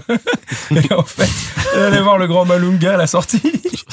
Et effectivement, c'est comme euh, Mehdi, quoi. C'est pas du tout, euh, c'est pas du tout bonhomme ce que je raconte. Mais bon, ma mère, elle allait voir Malunga, elle lui a dit, euh, bah tu vas arrêter de taper mon fils, c'est pas possible et tout. Elle a fait, oh, oh, oh, pardon et tout. Et il m'a jamais retapé en fait. Bah, comme quoi, ça marche. Comme quoi ça marche. Donc bravo maman, merci maman. Et voilà, je me suis battu via l'intermédiaire de ma mère. Et euh, voilà, merci quoi. Moi, j'ai quelques histoires de, de baston. Ah ouais, Euh, toi oui. ouais, je me suis fait défoncer toute Ah ma ouais, vie. toi, je sais. Toi, dire. je sais. Euh, non, j'avais une première histoire de un petit racket euh, quand, quand j'étais au collège. Et en fait, c'était l'histoire est drôle parce que je m'étais fait, euh, je sortais de la, j'étais en sixième, première fois que j'arrivais au collège, donc c'est un peu le monde des grands, etc. Et en fait, euh, j'avais un pendentif verso, Ah. bien victime d'avoir ça déjà, tu sais que le signe du verso au bout. C'est quoi le signe du verso? mais je sais pas, c'est un- une meuf qui, qui verse de l'eau. Et, et en fait, des mecs m'avaient volé mon pendentif. Et euh, du coup, je connaissais un mec dans mon collège qui était euh, qui les connaissait. Du coup, le lendemain, j'étais allé voir en disant ouais, tu peux pas faire en sorte euh, de récupérer euh, mon pendentif, etc. Et il m'avait sorti cette phrase qui m'avait fait trop tard. Ils en ont fait une boule d'or. ils avaient pris de la souture, quoi, ils avaient fait une boule Ah ouais, ils d'or. sont chauds. Ouais, mais je- du coup, je trouve ça marrant en fait, la boule d'or. Mais surtout la, la technique de excuse-moi, tu peux pas leur demander. Ça marche. Ouais, jamais. non, ça marche jamais un mec a fait ah ouais, bah pardon, j'y vais tout de suite. Non, ça- non, ça c'est marche possible. Et j'avais un mec qui s'appelait Nicolas Dorson dans mon collège. Et euh, pareil, je pense qu'il avait doublé 3-4 fois, etc. Il était immense ce mec. et un jour, il y a. En fait, les mecs de mon collège, ils aimaient bien, genre, en gagner, tu sais, un peu en gagner les bastons. Genre, ouais, attends, je crois qu'il a parlé sur ta mère, etc. Alors que pas du tout. Très relou, les ambiances comme ça, tu vois. Et les mecs, ils vont voir Nicolas Dorson, ils disent, ouais, il a parlé sur ta mère, machin et tout. Et moi, j'étais là, non, mais pas du tout, j'ai rien dit. Moi, j'étais en train de manger à la cantine. J'étais tranquille. Et, et Nicolas Dorson qui fait, quoi, t'as parlé sur ma mère, etc. Bon, vous voyez, classique, ça s'embrouille, etc. Et là, je me dis, merde, je me suis jamais battu de ma vie. Il faut que je me tape avec Nicolas Dorson qui est méga grand. Et, euh, et là, je me dis, bon, bah, faut y aller en premier, quoi. Donc, je me suis dit, je vais mettre un chassé, puis on verra. Qui vivra, verra. On verra ce qui se passe. Et je mets le chassé, et en fait, par miracle, le mec, il trébuche, il tombe par terre, il se cogne la tête contre le mur. Ah ouais. Oh Et en fait, là, je me dis, bon, bah, il va se lever, il va me défoncer de Ouais. ouf, quoi, tu vois. Et c'est la surprise, il a peur, en fait. Ouais. Donc, t'as tous les Oh. mecs à côté qui font Wow, JB, il l'a défoncé, il a défoncé Nicolas Dorson et tout, tu vois. Ah, C'est bon ça. J'étais le héros à ce moment-là, C'est tu vois. comme George McFly avec Biff, quoi. Mais oui, mais c'est C'est exactement ça, ça, c'est en fait, ça. tu vois. Très film. Et, et du coup, il m'a pas fait chier et je suis devenu la légende qui a battu Putain, Nicolas c'est Dorson. bon ça. Et du coup, euh, voilà, c'est l'histoire. Mais Nicolas Dorson, c'était cool, t'aurais pu me défoncer easy, quoi. Franchement, tu te serais revenu, tu m'aurais défoncé de ouf, Comme quoi. quoi un bon chassé. Mais ouais, tu vois, un Ça bon marche. chassé, ça marche bien. Un bon Enfin, chassé. Ça marche de ouf. Est-ce que vous voulez quelques petites infos vidéo-historiennes sur la haine? Oui, Oui, oui, oui. C'est quand même pour ça qu'on est venu à ça. Ben oui, des bonnes infos rares sur la haine. Alors figurez-vous qu'au collège, j'avais un, un de mes meilleurs amis qui s'appelait Nassim, qui est encore un de mes meilleurs amis aujourd'hui. Et en fait, il a, s'il écoute, désolé, je dois le dire quand même, mais il avait quand même un peu la manie de raconter pas mal de mythos. Son plus grand mytho, c'était, on va juger autour des tables, c'était un mytho parce qu'on n'a jamais su au fil des années. Un jour, il m'avait dit qu'il était allé au, euh, au Prise Unique. À l'époque, c'était le Prise Unique. Ouais. C'était le Monoprix, l'ancêtre du ouais, Monoprix. le Monoprix. Il était au Prise Unique pour s'acheter des trucs. Et quand il est revenu, euh, une rue à côté de chez lui, il y a une meuf qui l'a plaqué contre le mur et qui lui a dit Toi, je te veux. Et elle l'a embrassé. c'est un mytho ou pas Ah, mais Moi, ça m'est arrivé, donc. euh, Ah oui, donc si- c'est pas mytho. Ah, Ah, ça se peut. Pas mytho. Et donc, comme il balançait quelques petits mythos, on sait, on sait jamais vraiment, on, euh, on savait jamais vraiment sur quel pied danser avec lui, etc. Et un jour, il nous avait dit, euh, bah moi en fait, euh, mon cousin il a bossé sur la haine, et moi j'ai la haine en couleur. et ça, mais ça, c'était la légende. Dans, C'est génial. non mais dans la cour de récré, c'était la légende parce que lui il avait la haine en couleur. Tout le monde le voulait, tu vois. Monde était là, genre vas-y, finis-nous la cassette, la haine en couleur et tout, c'est trop bien et tout. Et on s'était dit ouais, bon finalement t'as un mytho et tout, c'est le film en noir et blanc, il peut pas exister en couleur. Et en fait, des années plus tard, sur euh, YouTube, je me suis rendu compte en faisant des recherches que la haine existe en couleur en fait. Il y a des plans qui euh, existent en couleur. Maintenant j'ai le doute en fait, je sais plus si c'était un mytho ou pas, tu vois. Ça se trouve, il avait vraiment la haine en couleur. Mais ouais, en fait, c'est comme Pierre et Leloup, tu vois, il a balancé trop de mythos, plus personne ne le croyait, mais il avait la haine en couleur peut-être. C'est marrant, juste parce que moi j'ai une anecdote comme ça sur un pote à moi qui il mentait tout le temps. Et un jour on lui dit Ah ok, d'accord. Et du coup, toi tu l'as vu euh, The Mask 2 Ah, Et, et Ah, il nous a dit Bah ouais, ouais, je l'ai vu, il est trop bien. et tout. Évidemment, The Mask 2 n'existe pas. En tout cas à l'époque. parce que Maintenant, après, je crois qu'il y a eu une Oui, y a le chien de- Voilà, ouais, ouais. à l'époque, on parlait de The Mask 2 avec Jim Carrey, tu vois, genre c'était un an. Et le film n'existait pas. Donc il y avait, tu sais, quand on était petit, il y avait toujours des Ouais. mythos de ouf comme ça. Mais quand vous avez dit ça, il a dû être effondré, le pauvre. Bah en fait, je sais plus après comment Vous ça s'est tout fini. détruit. Genre ce qui nous avait plus fait rire, c'était genre son attitude en mode. Et je te jure qu'à un moment, je crois que je me suis dit. Ça se trouve, ça existe. Parce était tellement convaincant dans ses mythos. Est-ce que vous lui avez demandé le, le pitch du film ou pas Parce que là, il aurait été obligé d'inventer un Ah, truc. je, c'est sais bon, plus, je me souviens juste qu'on lui avait posé la question et qu'il avait dit bien sûr je l'ai vu tu vois et que ça m'avait marqué dans comment le mec est tu vois s'attachait Sûr. à ses mensonges. D'ailleurs, dans le même genre, ce fameux pote Nassim, il commençait ses phrases à chouer aller voir des gens, et il commençait ses phrases toujours par la même punchline, il disait il m'est arrivé un truc de ouf hier et tout le monde tombait dans le piège de dire ah ouais c'est quoi et tout et un jour avec mon pote Mehdi on, l'a- on, on s'est dit ok alors ce qu'on va faire on va rien dire et on va voir ce qui se passe et là il fait il m'est arrivé un truc de ouf hier silence bah du coup il a rien dit il a même pas raconté son truc c'était encore un mytho j'imagine un peu comme Saïd dans le film d'ailleurs Ouais, oui ouais, c'est vrai vrai. dans le film est comme ça Exactement. Euh, donc voilà, donc la première info, c'est qu'il existe des plans de la couleur, euh, de la haine en couleur. Et si vous tapez la haine couleur sur euh, YouTube, bah, vous trouverez des séquences. Et du coup, c'est assez bizarre de les revoir, euh, de les revoir en couleur. C'est un peu comme le vache les prisonniers, tu sais. Ils ont colorisé. Ah, je savais pas ça. Ah bon? Bah, tu m'en apprends une bien bonne. Bah, tu Mais c'est bien fou comment c'est un défaut pour. Euh, quand on était jeune, que Ouais, ça soit ouais, en noir et blanc. Genre, c'est chiant, on voulait le réparer. Genre, ah, il est cassé ce film. C'est vrai, Mais même encore aujourd'hui, en fait, j'ai l'impression que ça, ça rebute pas mal de gens de regarder des films en noir et blanc. Genre, c'est en noir et blanc, oh, la flemme. Alors qu'il y a des films extraordinaires en noir et blanc, finalement. Euh, autre info, en fait, euh, Mathieu Kassovitz a toujours voulu appeler son film La haine. Sauf que au moment de demander des autorisations de tournage, eh ben ça a dissuadé un peu euh, la mairie, tout ça. Ils voulaient pas trop lui donner des trucs. Du coup, ce qu'ils ont fait comme technique, c'est de, euh, de dire aux, bah, aux autorités, aux gens de la mairie, qu'ils allaient appeler le film Droit de cité. Donc en fait, pendant longtemps, le film il s'est appelé Droit de cité. Et d'ailleurs, il y a des plans qu'on peut retrouver avec, sur les claps avec écrit Droit de cité au début, pour pas placer Ça la haine. Et ça que... aurait eu beaucoup moins d'effet. Hein. Droit de citer. Non, mais en vrai, il y a un petit jeu de mots en vrai, tu vois. Ouais, mais d'accord, mais bon. Bon, on aurait dit une émission avec Mireille Dark, là. Ouais, c'est vrai aussi. ouais c'est vrai ça fait vraiment ça genre. Euh, Mireille Mathieu je crois Ouais. plutôt Non. Mais donc voilà, donc Euh, la haine, non, c'est c'est droits de non, Mireille Dumas. Mireille Mireille Dumas Dumas. Mireille Dumas Mireille Mireille Dumas Dark et Mireille Mathieu. Encore une preuve qu'on est très vieux. c'est clair. Ah, la Bah. Mireille Dark c'est plus vieux que Mireille c'est Dumas clair. Euh, autre info, euh, deux mois avant, en fait, euh, les, les acteurs du film, plus Mathieu Kassovitz, ont vécu dans la cité euh, dans la- euh, qu'on peut voir dans le film. Muguette. Euh, exactement, c'était des muguets, ça ouais. Muguette, non Muguette. Muguet, Muguette. ouais. C'était des muguets dans dans le le film. Minguette. Des Et en gros, ils ont vécu euh, deux mois dans cette cité parce que ce qu'expliquait Kassovitz, c'est que lui, en fait, les autorisations de tournage, euh, bah, en gros, il s'en foutait. Ce qu'il fallait, c'était avoir les autorisations des mecs qui vivent dans la cité, en fait, plus que d'avoir les autorisations de tournage. Du coup, ils ont vécu euh, deux mois avant, et en fait, Kassovitz a balancé une, euh, une, une, une info que je trouve assez marrante. En gros, ils vivaient ensemble dans le même appart, tous les, tous les quatre, et il expliquait que euh, Hubert faisait les courses, que, euh, Cass- euh, que Vincent Cassel faisait la cuisine, que Kassovitz faisait la vaisselle et que Saïd, lui, mangeait. C'est tout. Voilà. Ils avaient songé que lui, il n'avait pas de tâche. Je trouvais ça assez rigolo. Euh, sinon, autre info, euh, on n'y pense pas souvent, mais dans le film, il y a des acteurs méga connus. Il y a Benoît Magimel qui joue Ah ouais. dedans. Ouais. On voit Vincent Lindon à un moment donné. Ouais. Il y a- Et- et dans Karine Viard aussi. Exactement. Karine Viard. J'allais dire Karine Viard. Avec un dire, j'étais pas sûr parce que j'ai Ouais, vu le film ce matin. Ouais, bah, c'est très frais. Et je fais, elle lui ressemble vraiment, elle parle vraiment Ah, comme elle, Mais elle. est de profil, donc on n'est pas. Ouais. Et en fait, c'est vraiment elle. ouais, c'est vraiment Je crois quoi que c'est la scène où ils sont euh, dans la dans l'expo, c'est ça Et je crois- comme ça là. j'ai- C'est quoi toute cette violence? Question pour toi. Je Ah. crois, mais je sais pas si on pourra avoir la réponse aujourd'hui. Je crois qu'au tout, tout, tout début du film, t'as euh, un plan sur vraiment au début du film, un plan sur les flics, tu vois, qui sont là. Je crois que c'est Vin- c'est Vince qui les Mhm. regarde. Et je crois qu'on voit, sais, dans le cinquième élément. Euh, Il y, a, y, a Yann- il y a Yann Holmes qui joue le prêtre, c'est ça, un seul nom Mhm. d'acteur. Ah ouais, ouais. Et il a un, un disciple avec lui. Ouais. Tu vois? Et je crois qu'il joue un flic Ah ouais? en arrière-plan, mais on le voit genre une seconde, je suis quasi sûr que c'est Mais c'est possible parce que comme c'est Besson. Et on voit Kassovitz dans le Mm. cinquième élément, etc. Ouais. Tu vois, Bah donc je ouais. me dis, ça se trouve, euh, voilà, c'est une info. Peut-être qu'un fan de Tabs pourra nous donner Mais la réponse. info à vérifier, je suis déçu de pas l'avoir. Je suis déçu de moi. C'est Je suis très déçu de moi. Mais c'est très technique, c'est très très C'est technique. très technique, Ah, on voit vraiment à peine, mais je, je crois l'avoir reconnu. Une info qui est très cool, c'est que dans le film, il y a un fameux personnage euh, dont on se souvient tous qui s'appelle Astérix, mec, Ah, un petit mec un peu fou. Et en fait, euh, ce film, bah, il a eu une vie ailleurs qu'en France, il a aussi une vie aux États-Unis. Et dans la version américaine, ils ont changé Astérix par Snoopy. Ah, c'est marrant. ça. Donc en fait, le mec s'appelle Snoopy. C'était exactement la réaction que je voulais. Ah, c'est marrant. c'est exactement ce que je voulais. Bien joué. Cet acteur qui joue dans Shetan, autre lien avec Oh, le joli. ça. Ah, Ouais. Ça combine comme le jeu à la Nantaise, FC Nantes Ah, 95-96. il, il a vraiment dit pour moi celle-là. Euh, dernière info, Jodie Foster qui fait le film et du coup c'est un peu la marraine du film, c'est un peu comme ça que l'a appelé euh, Mathieu Kassovitz. Et Jodie Foster, elle a fait un truc qui était très cool dans les années 90. Elle a appelé Kassovitz et elle lui a dit bon regarde, ton film je le kiffe et ce que je vais faire c'est que je vais essayer de faire parvenir à Scorsese, Coppola et Spielberg des copies du film. Ouais.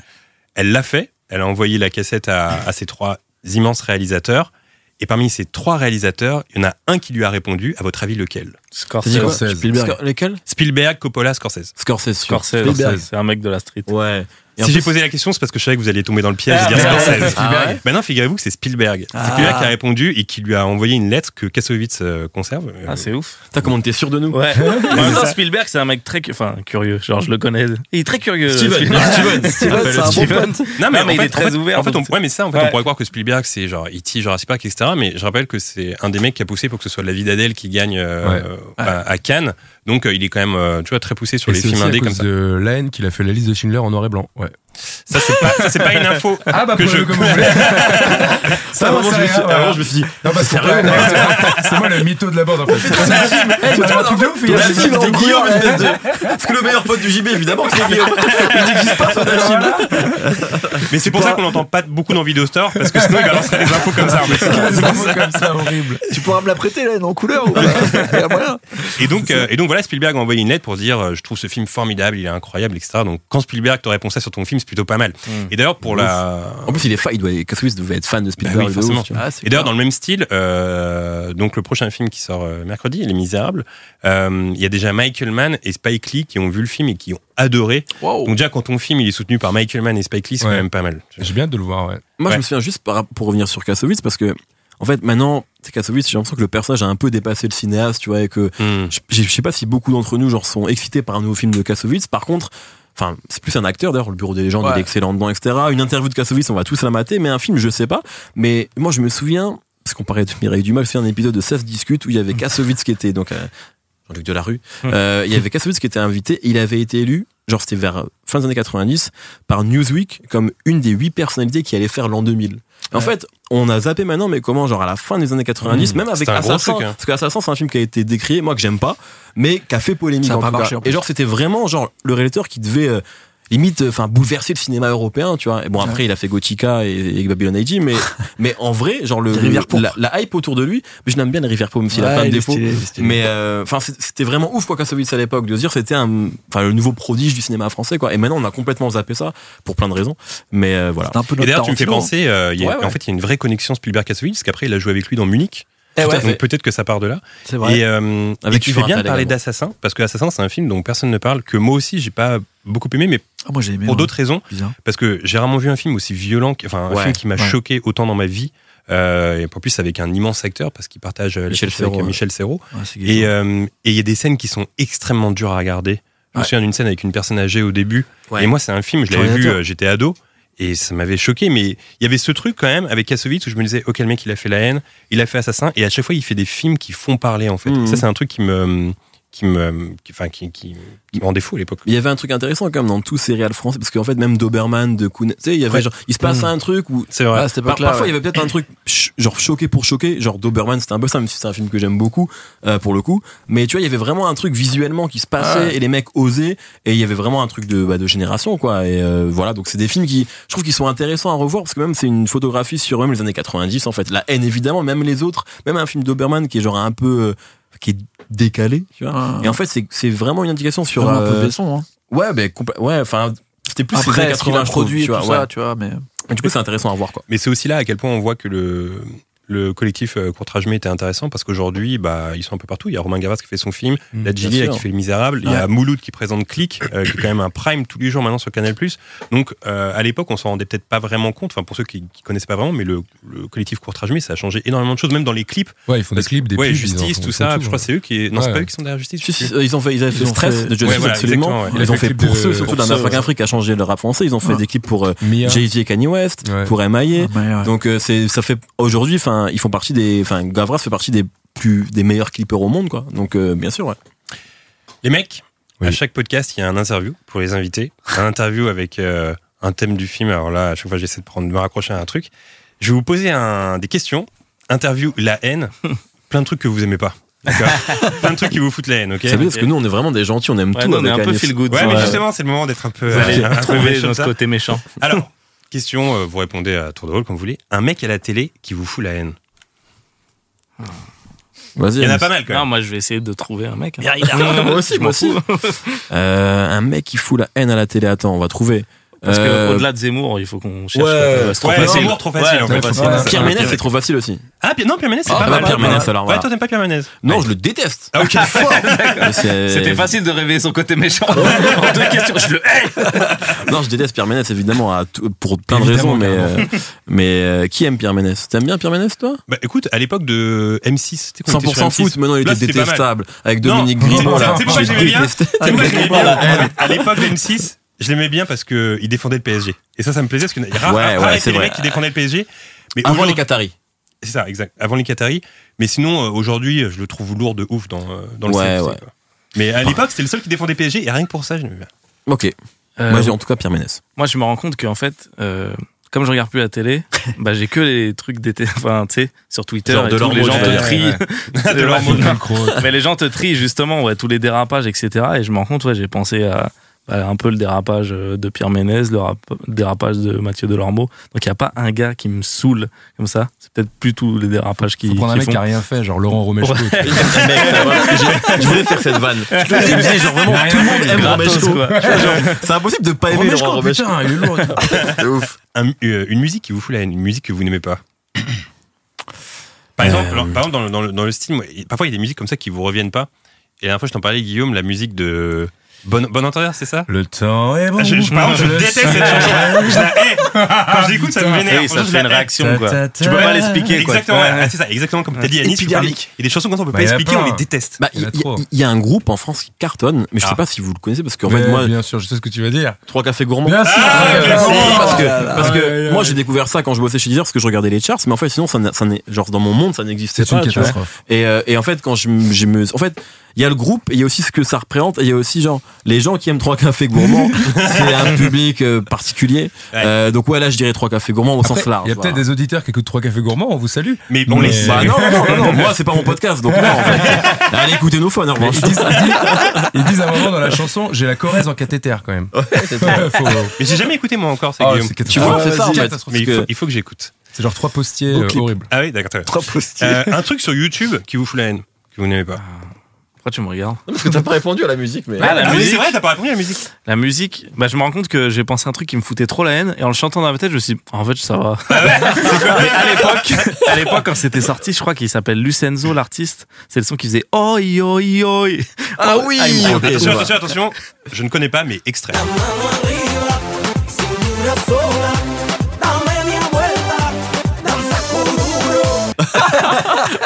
C'est dur. Et ça, ça me rendait ouf. Dès que ça passait, je disais, ah, j'ai- je suis énervé. Je sais pas pourquoi, ça J'arrive m'énervait. pas à partager ton énervement parce que là on vient d'écouter l'extrait mais moi je connaissais pas avant. Je, je ne sais pas.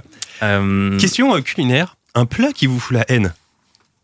Très difficile d'avoir la haine en bouffant Ouais, quelque chose, c'était ouais. vénère. Ah, j'ai vénère. Qui est putain Alors, moi, j'ai pas un plat, mais en fait, c'est le concept genre euh, euh, sans gluten. Ouais, j'allais dire ça aussi. Alors que moi j'ai un, un de mes meilleurs amis qui est vraiment allergique au gluten, mais genre réellement, c'est sa santé dont on se parle. Donc là évidemment, tu vois, mais genre tous les délires de je fais un resto uniquement et c'est sans gluten, etc. Alors qu'en vrai, il y a, il y a très peu de gens qui sont intolérants à ça.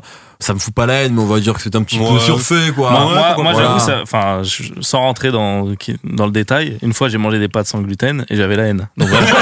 sans, sans aller chercher plus loin, sans vouloir l'interdire, j'ai mangé ça, je me suis dit, mais après elles sont dégueulasses comme ça. Et j'ai lu, j'ai vu sans gluten, j'ai dit merde, fallait l'écrire en plus gros quoi. Euh, le truc qu'on vous a dit un jour qui vous a le plus foutu la haine. Alors pendant, pendant que vous réfléchissez, moi je vais vous raconter la fois où on m'a dit un truc et ça m'a le plus foutu la haine. J'étais dégueulasse en maths à l'époque. Et donc euh, bah, j'étais en cours de soutien, c'est-à-dire qu'en fait euh, à la récré le midi quand tout le monde joue au foot etc. Moi j'étais en cours de soutien de maths, c'était très relou. Et il y avait une meuf qui elle était hyper forte en maths, mais qui avait décidé d'aller dans le cours de soutien pour encore plus perfectionner ses maths. non, non, non, vous connaissez, c'est ça. et, euh, et donc voilà, donc moi j'étais avec euh, tous les mecs nuls en maths au fond, au fond de la classe, etc. Pendant le soutien, on devait être genre 10 dans la salle et tout. Bon, je sais pas, on devait rire, on devait faire des vannes, etc. Et euh, la prof expliquait. Et à un moment donné, elle me, elle m'interpelle, elle me dit euh, Jean-Baptiste, donc la réponse? Et du coup, j'avais pas écouté, j'étais en galère de ouf. Quoi. et c'est là, genre, bah, je sais pas, j'essaie de broder et tout, je sais pas et tout.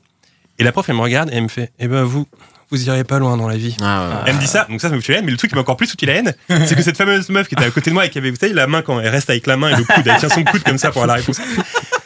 Elle a dit la phrase, que- donc la prof dit, euh, vous irez pas loin dans la vie. Et elle, elle a juste dit, eh ben ça c'est sûr. Madame, je- et ce, et ce, eh ben ça c'est sûr. Quelle connasse. C'est Comment le truc qui m'a. s'appelle Ah, je. Euh, donc je peux pas dire son nom. Ah Parce que- ouais mais non, parce que les gens vont aller voir sur Facebook et tout. Ah sur- ah non, oui, je peux pas. On dit Et- que le prénom, c'est Marjorie.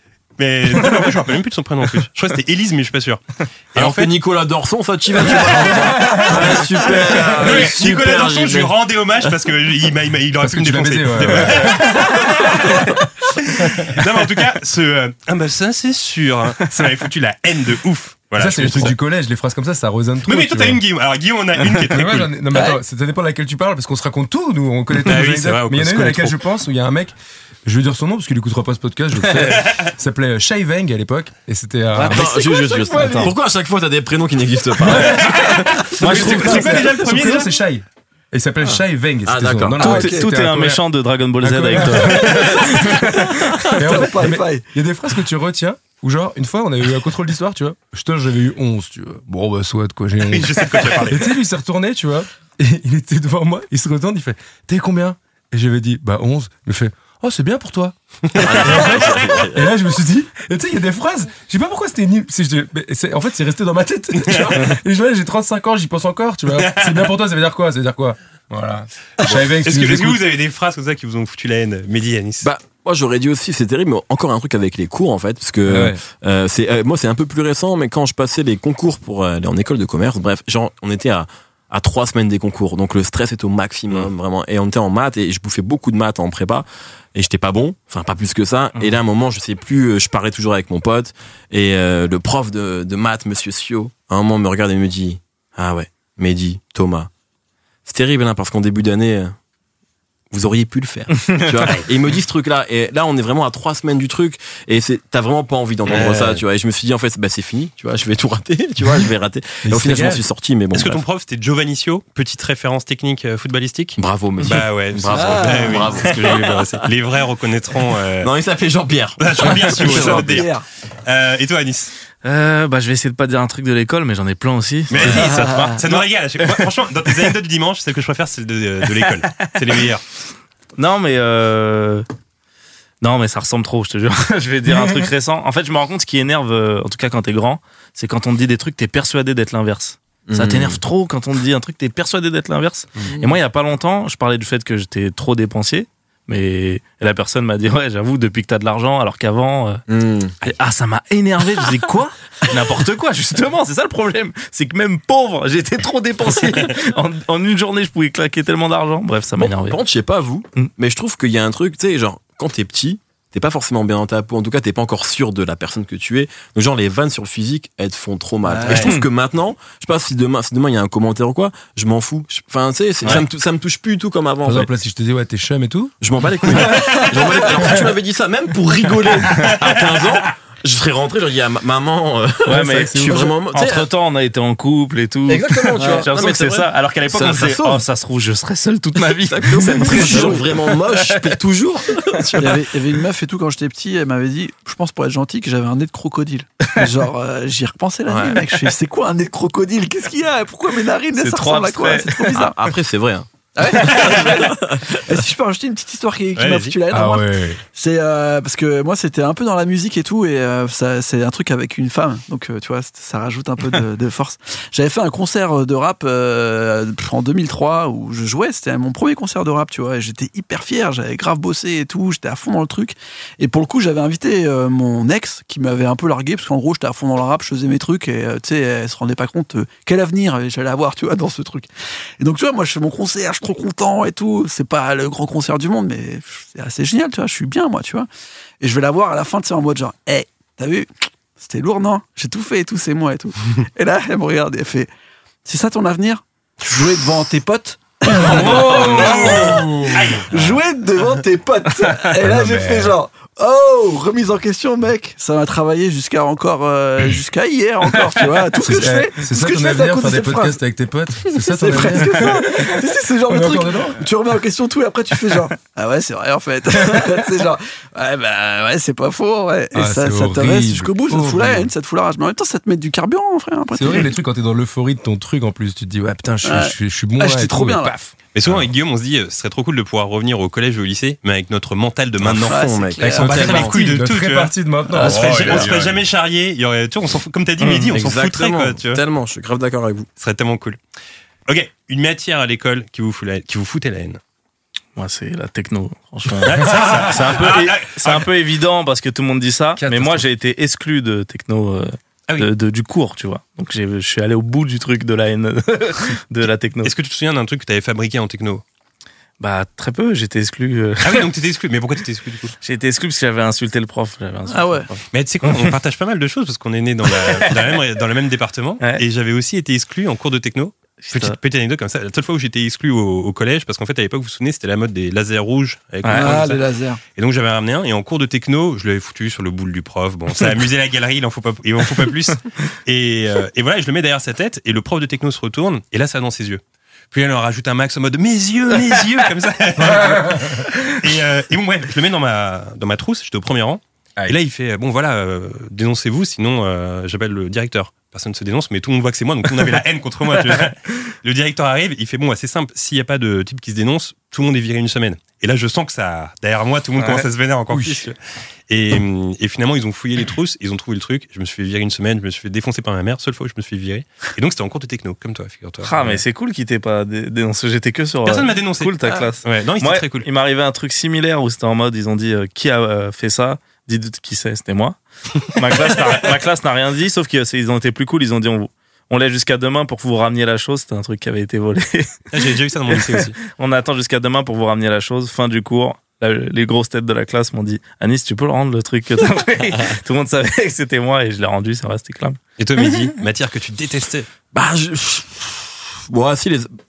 comme je n'ai aucun goût, esthétiquement, je suis nul. Les arts plastiques. Ah, les arts Ah ouais? Ouais, vraiment, c'était catastrophique, j'y arrivais pas en fait. Mais les, même les trucs très très simples. Les maisons avec les cheminées la fumée qui. Tout, dès qu'il fallait construire des choses avec ses mains, euh, j'en étais incapable. J'en suis d'ailleurs encore incapable aujourd'hui. Euh, donc ouais, c'était ça. Genre vraiment, toi, t'avais musique et art plastique qui étaient les matières secondaires. Et musique, il suffisait de faire la biographie de Chopin pour avoir 20 sur 20, tu l'as recopié. Ouais. Et, Ouais, je veux euh, et après-. Fallait, chanter devant la classe aussi. non, non, j'ai Ah, moi, jamais chanté. ça. On Ah avait juste la flûte traversière, nous. Ah, la la flûte. bec, pardon. La flûte avec traverses, sinon t'es un expert, mon gars. ouais, non. Traversière, c'est ce que j'ai fait pendant un an. Bref. Euh, mais, mais art plastique, ouais, c'était très dur pour moi. Mais comme Vraiment. tu dis, moi je suis pareil, je suis à chier en dessin. Du coup, euh, en, en vrai, je suis fasciné quand je vois des gens dessiner. Je me dis, Mm. mais comment ils font en fait? C'est ouf. Moi, je peux rien dessiner du tout, quoi. Tu vois. Et quand je les vois, qui s'est dessiné autour de cette table Non, il y en a. quand Moi je sais plus écrire. Moi, j'avoue, euh, je sais pas trop dessiner. Et aussi. J'ai fait euh, art appliqué. euh, Ah. Ah oui. Toi, tu t'es dessiné, Ouais, toi, je t'ai jamais Il y a encore plein de trucs que je ne sais pas de toi, Ah, Guillaume. ouais, Ouais. ouais. Sacré Nassim, va. Arrive donc euh, le climax de cette émission. Euh, si je vous ai posé une question sur l'école, ma dernière question, c'est pour me permettre une transition toute trouvée. Euh, tout à l'heure, Aurélien parlait de rap. On a ici sur le plateau Mehdi Maizi, qui n'est plus à présenter, et même Anis, qui a lancé sur sa chaîne un concept Les Français savent-ils rapper? Oh non, non. Ne fais pas rapper, s'il te plaît. Ah non, non, non. Eh, messieurs, Eh bien, messieurs, messieurs, messieurs, et à la grande joie de Guillaume, Oh là, c'est un blind test n'est-ce pas? Non, non. Figurez-vous qu'en 1999, alors que j'avais tout juste 16 ans, Oh oui, oh là là là là là. Trop bien. alors Oh, que j'avais tout juste 16 ans, autant de boutons sur la gueule et une voix qui n'avait pas encore mué, j'avais créé un groupe de rap. Oui, Eh, je suis trop content pour de vrai. ouais, je sais que Guillaume est content. Ah ouais. Un groupe qui s'appelait BTC avec deux potes, Théo et Jonathan. BTC BTC. Avant TTC en plus. Est-ce que tu vas T'as passer le meilleur passage Bah attends. Ah ouais, ouais, ouais. Euh, on avait enregistré une mixtape, figurez-vous. Euh, jamais sorti au tiroir depuis maintenant 20 ans. Et pour fêter l'anniversaire de cet album méconnu, je vais enfin lui offrir la lumière qu'il ne mérite Ah pas ouais. en vous faisant écouter des extraits ici dans ce podcast. Alors je vais faire des pauses après chaque euh, punchline, hein, est, pour avoir l'avis des spécialistes autour de ce plateau. Euh, attention, c'est une exclusivité mondiale, c'est ça? Personne, Incroyable. personne n'a encore jamais écouté ça. Même toi, Guillaume, tu l'as pas écouté en entier, t'as juste écouté une Il y a quelques punchlines que je connais. Je- régale. Je vous préviens, c'est vraiment pas du rap, mais quel plaisir de pouvoir le. Allez, on voit. Alors, le premier titre euh, s'appelle le sprint final. Oh putain, c'est génial. Il faut savoir qu'on détestait les profs et les cours, mais qu'on adorait les raclis et les Ferrari. du coup, ça représente 90% des textes de l'album. C'est parti, premier extrait. C'est moi. Ouais, écoute mon phrasé, sale prof. Je détestais les profs. Oh putain. BTC arrive dans le monde de la musique pour tout fracasser. On s'est pas déplacé pour faire 5 mois et puis se casser. Mon style le déchire tous les autres. As-tu remarqué BTC au pouvoir? Quelque chose d'insensé. Ok. Bomb, hein. Ah ouais, ouais. Bah ouais, c'est très ouais. BTC au on a- on n'a pouvoir, pas fait putain. 5 mois euh, pour. euh, Qu'est-ce que je dis? Je sais plus ce que je dis? On n'a pas fait 5 mois pour arriver à se casser. Bah si, on n'a on a pas du tout fait 5 mois. en vrai. on s'est cassé très rapidement. Il y a jamais C'est ouf. Oh putain. Donc voilà. Quel euh, flow, quel BTC au pouvoir. Bah oui, quel flow. Non, première impression, on est un peu sous le choc Bah, ici. moi, hein, je trouve que c'est très. euh, c'est dans son époque, c'est bien, c'est très bien fait. L'escadrille. L'entrée dans le Ouais, son ouais, est très bien. le- Très bonne entrée dans le son. Ouais, Merci. ouais. Extrait suivant. En ce moment à base de comparaison. Ça y est, je vais me lancer aussi malin que Bugs Bunny. Premier acté, plus vite que Excellent. Deuxième acté, plus marrant que Bill Cosby, mon phrasé. Oh, Bill Cosby, oui, aïe, aïe. Alors, aussi marrant que Bill Cosby, mon phrasé t'éclate en 4. Est-ce que vous avez été éclaté par mon phrasé là? Bah, il y en a qui ont été éclatés Ah par ouais. Bill Cosby, mais. euh, Pardon Vous avez Oh. été éclaté en 4 par mon, par mon phrasé Ouais, là mais on, moi, aurait je- pu, on aurait pu. Mais franchement, C'est pas j'ai- pas le morceau, mais je trouve le flow il est vachement Ouais, calqué sur euh, un morceau ou des morceaux de cette époque-là. C'est c'est Ah, c'est pas écoute, ridicule. je euh, suis surpris. euh, je dis. Je suis pas- surpris. C'est pas nul, hein. Ouais ouais. Alors les, les- Ça va si- pas avec ma si, si, chronique c'est parce que je m'attendais à ce que vous me charriez de Ah, nul. merci Aurélien. Merci Aurélien. Ah, c'est pas dire- nul, ça veut dire. Bon, Non, le flow, le flow, ça va. Franchement, ça va. Moi, je m'attendais à un slam. Vraiment. Ouais, voilà. Là, ça Ah, va. à fait, hein, c'est la T'es t'es dans la rythmique quand même. T'es time bomb, t'es très time bomb là. Ouais, ouais, ouais. Je dis pas qu'on est là pour faire figuration dans le monde du rap et s'accrocher au niveau comme l'a fait auparavant le PSG. Non, ça c'était pour Mehdi. Ça c'était pour Mehdi parce que je sais que Mehdi est fan du PSG. C'est Souvent vrai. je te vois avec le maillot époque euh, Anelka Ali Tout à Benarbia. fait, absolument. Voilà. Et donc c'est une simple dédicace pour toi. Eh ben ça me fait. Je PSG. reviendrai. Et ben, Euh, et ben voilà. Euh, alors la prochaine vous verrez, euh, on avait un peu des penchants de dictateurs. Ouais. Ça t'étonnera quand tu verras BTC à l'Assemblée, Giblan président et Bouddha en député. On changera toute la France dans une politique de démence. Un système où le rap sera privilégié, une sorte de revanche. On mettra en prison Oh. tous les bouffons qui nous ont retardés. Voilà, donc en fait, on mettra en, en prison tous les bouffons qui nous ont retardés. Donc qui n'aimaient pas notre rap. Il y aura beaucoup de monde en prison avant. Mais déjà, son- ton pote, il, il se fait arnaquer, non Toi, t'es président et lui, il est député. Ah oui, je vois les Ça n'a aucun sens.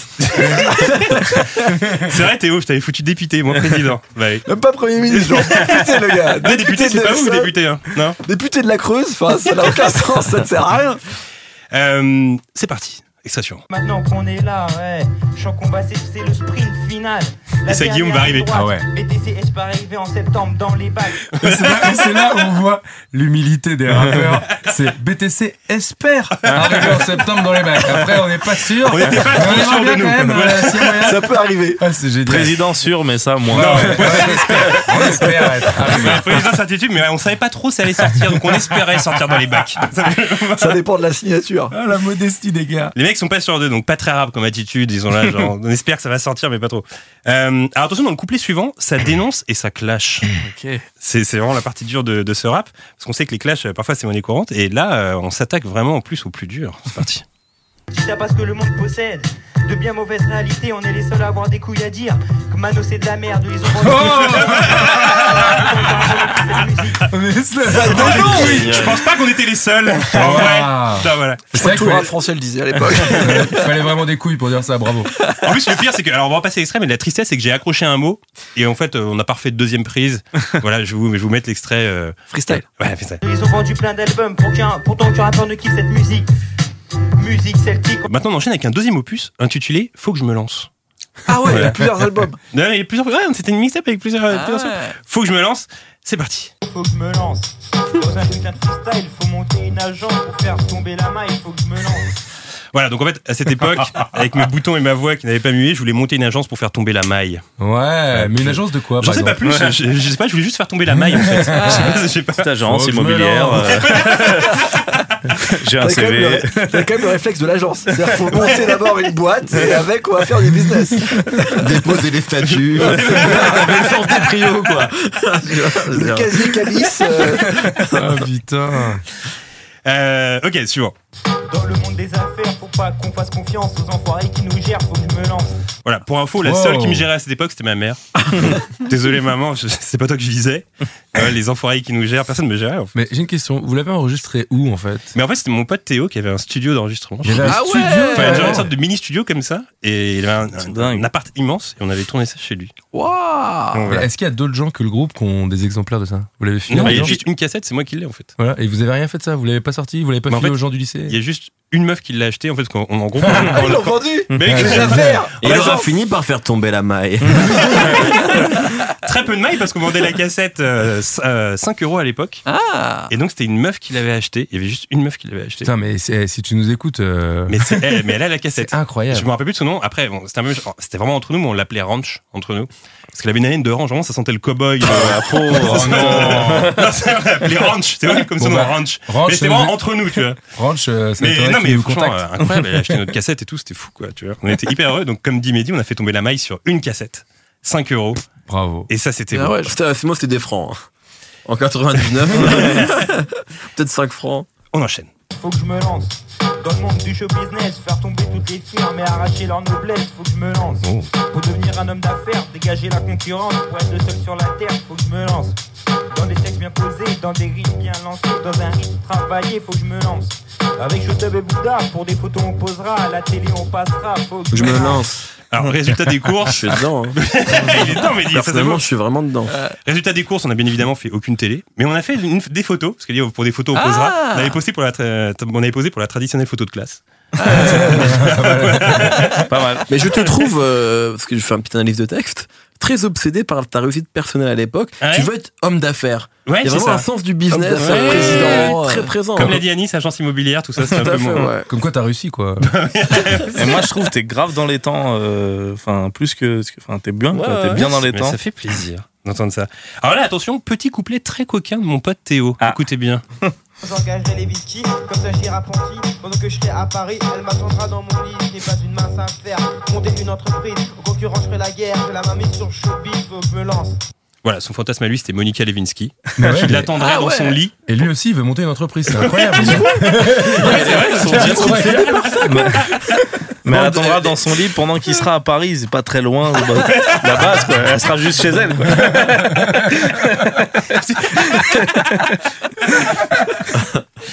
Alors là, attention, la vitesse du débit va être beaucoup trop rapide pour vos oreilles. Ah ouais. C'est parti. Peut-être que je me répète dans mes textes, argent, femme, succès et tout le reste, mais dans le monde du rap, tous les sujets ont été abordés. Prends ça. Ah ouais. Ah ouais Alors, ça- euh, je pose une question à Mehdi et Aurélien. Euh, Est-ce que dans le rap, tous les sujets ont été abordés? Parce que là, quand même, ils soulèvent une polémique. hein. Ah, c'est vrai. Moi, j'aime bien ça. C'est comme, euh, de toute façon, dans la musique, euh, toutes les notes ont déjà été jouées, toutes les mélodies elles existent, donc fais ton truc. Ah, ouais, j'aime bien. hein, Ouais. J'aime beaucoup cette philosophie. hein. Alors, celle d'après, je l'adore. On l'écoute et on l'analyse après. L'instrumental joue un rôle très important dans la musique que l'on serait absente. BTC n'aurait même pas d'album. Voilà, donc en fait, l'instrumental joue un rôle très important dans la musique que l'on donne. Si elle serait absente, BTC n'aurait même pas d'album. Donc en gros, j'annonce sans C'est vrai, pression. absente déjà. Donc j'annonce sans pression que nos tests sont à chier. Et qu'heureusement qu'il y a l'instrumental. Encore. Et surtout, Dédicace en faisant à la une face faute, B. Si elle serait, si elle serait absente. Ouais. Oui, bon, ouais, écoute. Ouais, ouais. Il est en train de dire, la tête J'avais- sont à chier. J'avais 16 ans, c'était compliqué. Ah non, voilà. c'était bien. Dans la prochaine, il y a les prémices de TFTC parce qu'on sent l'amour du cinéma. Attends, j'ai une Ah, question. ouais. Il y avait un logo euh, BTC Ouais, il y avait un logo BTC. Un petit logo ouais. bah, écrit en tag, j'imagine écrit en tag. ouais. Ouais, voilà, ouais. Je suis en Bah train de oui. capter BTC, TFTC. En fait, euh, c'est TC, Ouais, ça Bah, reste BTC, longtemps, hein. c'était nos trois noms de famille. Barazer, euh, Toussaint, Chabu.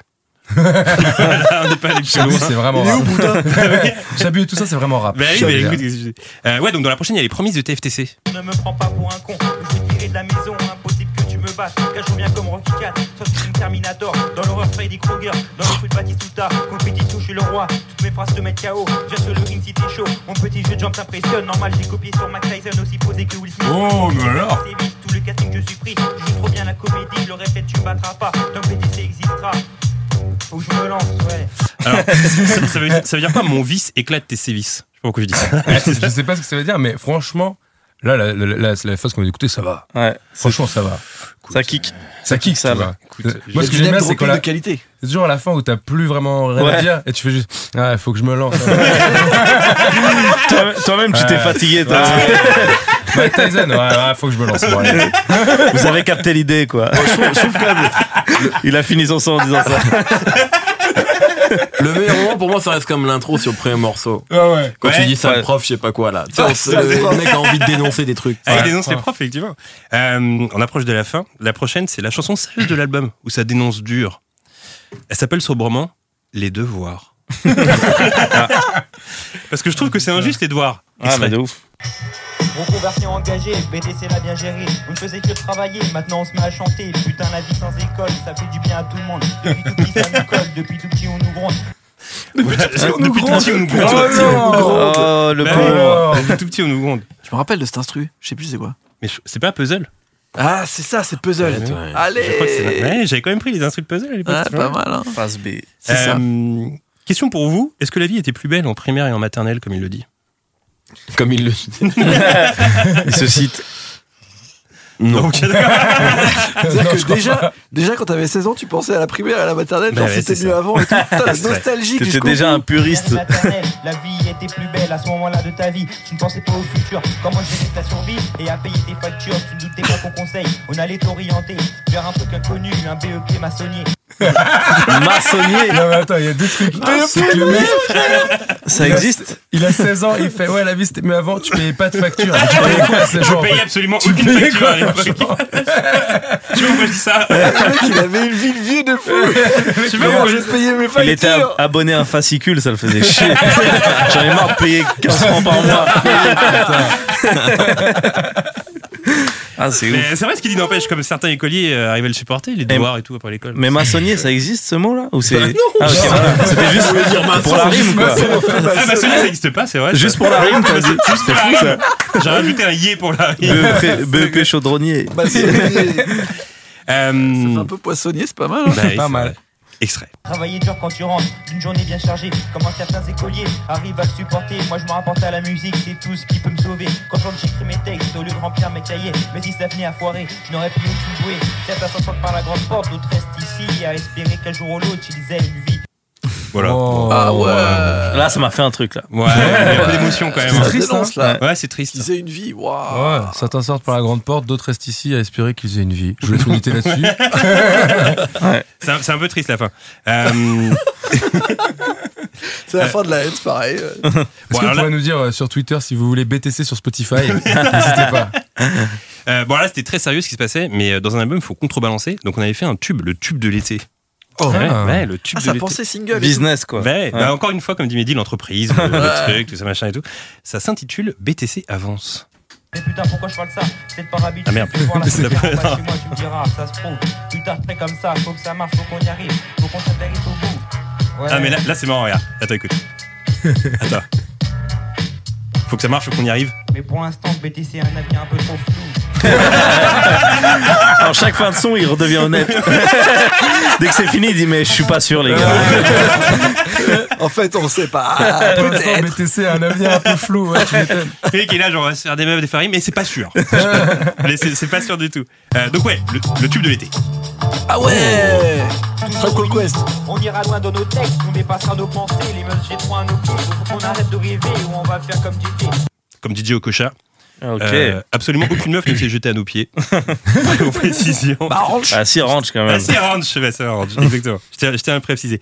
Euh, ok, ensuite. C'est journée d'école, je peux plus trop les supporter, la roue tourne. Et on le devinera vite, je te donne même pas deux ans pour voir si on mérite d'être passé à Skyrock, de ne pas baisser son froc, d'attirer toutes les femmes, passer tout son temps à 4, faire des soirées chez Eddie, de rouler en Ferrari. Oh là là. Voilà, voilà, c'était c'était le dernier extrait de cet album. Euh, ce morceau pourrait être dans FIFA 21. hein. Alors, je te donne même pas deux ans pour voir si on mérite d'être passé à Skyrock. Bon, bah ça c'est non, j'ai jamais passé à Skyrock. Euh, de pas baisser son froc, je pense qu'on l'a baissé beaucoup. euh, D'attirer toutes les femmes, pareil, aucune femme à l'époque. Euh, passer tout son temps à Cannes. Figurez-vous que je suis mitigé parce que j'ai fait mon premier Cannes euh, là il y a pas longtemps. Bon. Donc il avait lu juste là-dessus. Ouais, mais les soirées Ouais. de Eddie, c'est vraiment une référence à l'ancienne. hein. Eddie Barclay. Mais euh, oui, faire les soirées des Eddie, on les a pas fait. Rouler en Ferrari non plus. Mais sur les champs, tu peux louer des Ferrari à 89 euros. Donc je peux quand même. Attends, si je peux me ça. permettre, c'est que t'es là, ouais, on va rouler en Ferrari et tout. Euh, t'as le, t'as le permis Non, ou- pas du Toujours tout. pas, non. ouais, je ne paye pas de facture. pas je ne sais pas de quoi je parle. en fait. Absolument. Je ne sais pas je parle. Voilà, quoi qu'il arrive, 20 ans après, euh, je voudrais dire à mes deux potes Théo et Jonathan, s'ils nous écoutent, les mecs, on a enfin percé. Notre album vient d'être écouté à l'instant par la dizaine de milliers de personnes. Et des experts comme Mehdi et Aurélien l'ont écouté, même si c'est pas ouf. Donc merci à vous. Non, bravo, merci à vous d'avoir bravo, écouté ça. Bravo, c'était excellent. Je vous remercie Superbe. d'avoir écouté ça. Il faut Euh, qu'on se lance, les mecs, quand même. Faut que je me lance. Faut que tu te lances, hein. faut que je me lance. enfin. Lance-toi. hein. Euh, on arrive à la fin de ce podcast, Oh malheureusement, non bientôt. Bah oui, c'est triste. Surtout qu'en plus, je dois me préciser encore que vous êtes arrivé jusqu'à Sèvres et ça, c'est beau. J'ai envie de le dire quand même à chaque épisode parce que les invités viennent à Sèvres et ça, c'est beau. Ouais, moi, j'aimerais bien le redire encore une fois. Et ça, ça fait plaisir. Euh, au niveau des actus, Mehdi, quelles sont les prochaines actus? Est-ce que tu peux nous dire des Euh, choses? non, bah alors euh, là, il y a Rap Jeu, qui est une, une émission que j'anime sur YouTube, euh, sur la chaîne, sur la chaîne Red Banks, qui est une chaîne produite par Red Bull. D'ailleurs, Guillaume, oui. euh, à ma droite, travaille euh, Ah, activement sur ce oui. projet. Il travaille sur la réal. voilà. Oui, ça, ça exactement. Non, je sais pas. Bon, la technique, c'est des mots. euh, voilà. je sais pas. il Ouais, est un un quoi. Il est. On euh, voyait pas les gestes de la main, mais ils sont très dédaigneux. bah, Enfin, il s'occupe des câbles. Euh, Oh, il euh, Il roule les câbles. Réal, technicien, bon, il s'occupe des il est, gars. il est responsable. Il est responsable sur Rap Jeu. Il, il est maçonnier. Je peux dire. Voilà. Il ne manque jamais un câble en tout cas. Mais voilà, donc rap jeu, il y en a, je sais pas quand l'épisode sort, mais il y en a un qui sort vendredi. Bref, il y en a toutes les deux semaines et ça continue en 2020. Et puis après, il y aura d'autres choses qui euh, arriveront l'an prochain, mais j'en parle pas encore. Mais euh, voilà, rap jeu pour l'instant en tout cas. Bravo. Anis Euh, bah moi je fais, euh, comme tu l'as dit, sur ma chaîne un concept qui s'appelle Les Français savent-ils rapper? Et du coup là j'en ai sorti un qui était à Marseille et j'en ai tourné un à Lyon et à Lille. Donc il risque de sortir euh, incessamment sous peu. C'est d'ailleurs pour ça que tu Ouais. n'as pas pu être dans un rap jeu parce Ouais, que tu étais vrai. à Lyon. C'est exactement. Voilà. ouais. J'ai fait ça en, trois- en trois jours. hein. Je suis parti faire ça. Où est-ce Et- qu'il rappe le mieux pour le coup? Tu sais Ouais, maintenant c'est marrant, tout le monde me demande ça. Ah ouais? Et tu en- sais pas? bah, bah déjà, ça serait horrible que. Suis allé un jour. C'est eux. Non, mais ceux qui m'ont le plus surpris, c'est Lille. Ah ouais? Ouais. Parce que Lille, ils veulent percer, quoi. Alors que les autres, ils rappaient en mode, euh, nous, on aime bien le rap. Eux, ils sont en mode, ah ouais, tu veux nous filmer? Bah, tu vas voir, tu vas voir comment on va tout plier. quoi. Ça monte des entreprises. Ouais, c'est ça. Dans la volonté, ils m'ont surpris. Et du coup, oui, bah, juste pour dire que je vais faire euh, un peu de choses sur ma chaîne, dont ça. Il y aura d'autres choses qui vont arriver, mais voilà, je développe un peu plus ma chaîne YouTube. Et du coup, est-ce que tu as d'autres villes en tête pour ceux qui nous écoutent Parce qu'on nous écoute un peu partout en France. Est-ce que tu as d'autres villes en tête hein? Bah, en vrai, je sais pas. Je vois un peu ce que les gens où me disent d'aller. Euh, Il y a beaucoup euh, Strasbourg qui ressort et Montpellier. J'ai l'impression qu'il faut que j'aille là-bas, sinon on va Aurillac. me défoncer. Ouais, Guéret aussi. Guéret, Grigny, on m'a dit pas mal. Sergi Pontoise et euh, Ah, ça marche Angoulême. ça. Angoulême, ça peut être lourd. Non, non, en vrai, beaucoup Strasbourg et beaucoup Montpellier, j'ai l'impression. Mais moi, secrètement, je vous le dis ici, j'aimerais euh, le faire aux Antilles. Voilà, ce qui ferait. Ah ouais. Ça s'appelle les Français. J'ai l'impression qu'on les calcule jamais. Même Mmh. la Réunion, la Oui, c'est la question que Nouvelle-Calédonie. j'allais te poser. Est-ce que ça va euh, s'exporter dans les dom-toms ou ailleurs Bah, je kifferais trop, moi. Genre, l'objectif final, ça serait de toutes les faire. Comme ça, c'est cool. En plus, c'est pas à côté. Donc, je vais bien galérer. Mais genre, Nouvelle-Calédonie, Réunion, les Antilles, la Guyane, enfin, tout ce qui est français, tu sais, on, on a oublié, genre, on s'en fout. Et En bah, vrai, j'aimerais qui bien c'est que ça devienne un truc fat. Peut-être dans, dans, dans tous les pays, genre, je sais pas, est-ce que les Bulgares savent chanter Est-ce que les Espagnols savent chanter, c'est- savent rapper, tu vois? C'est un concept que j'ai pris aux, aux Américains.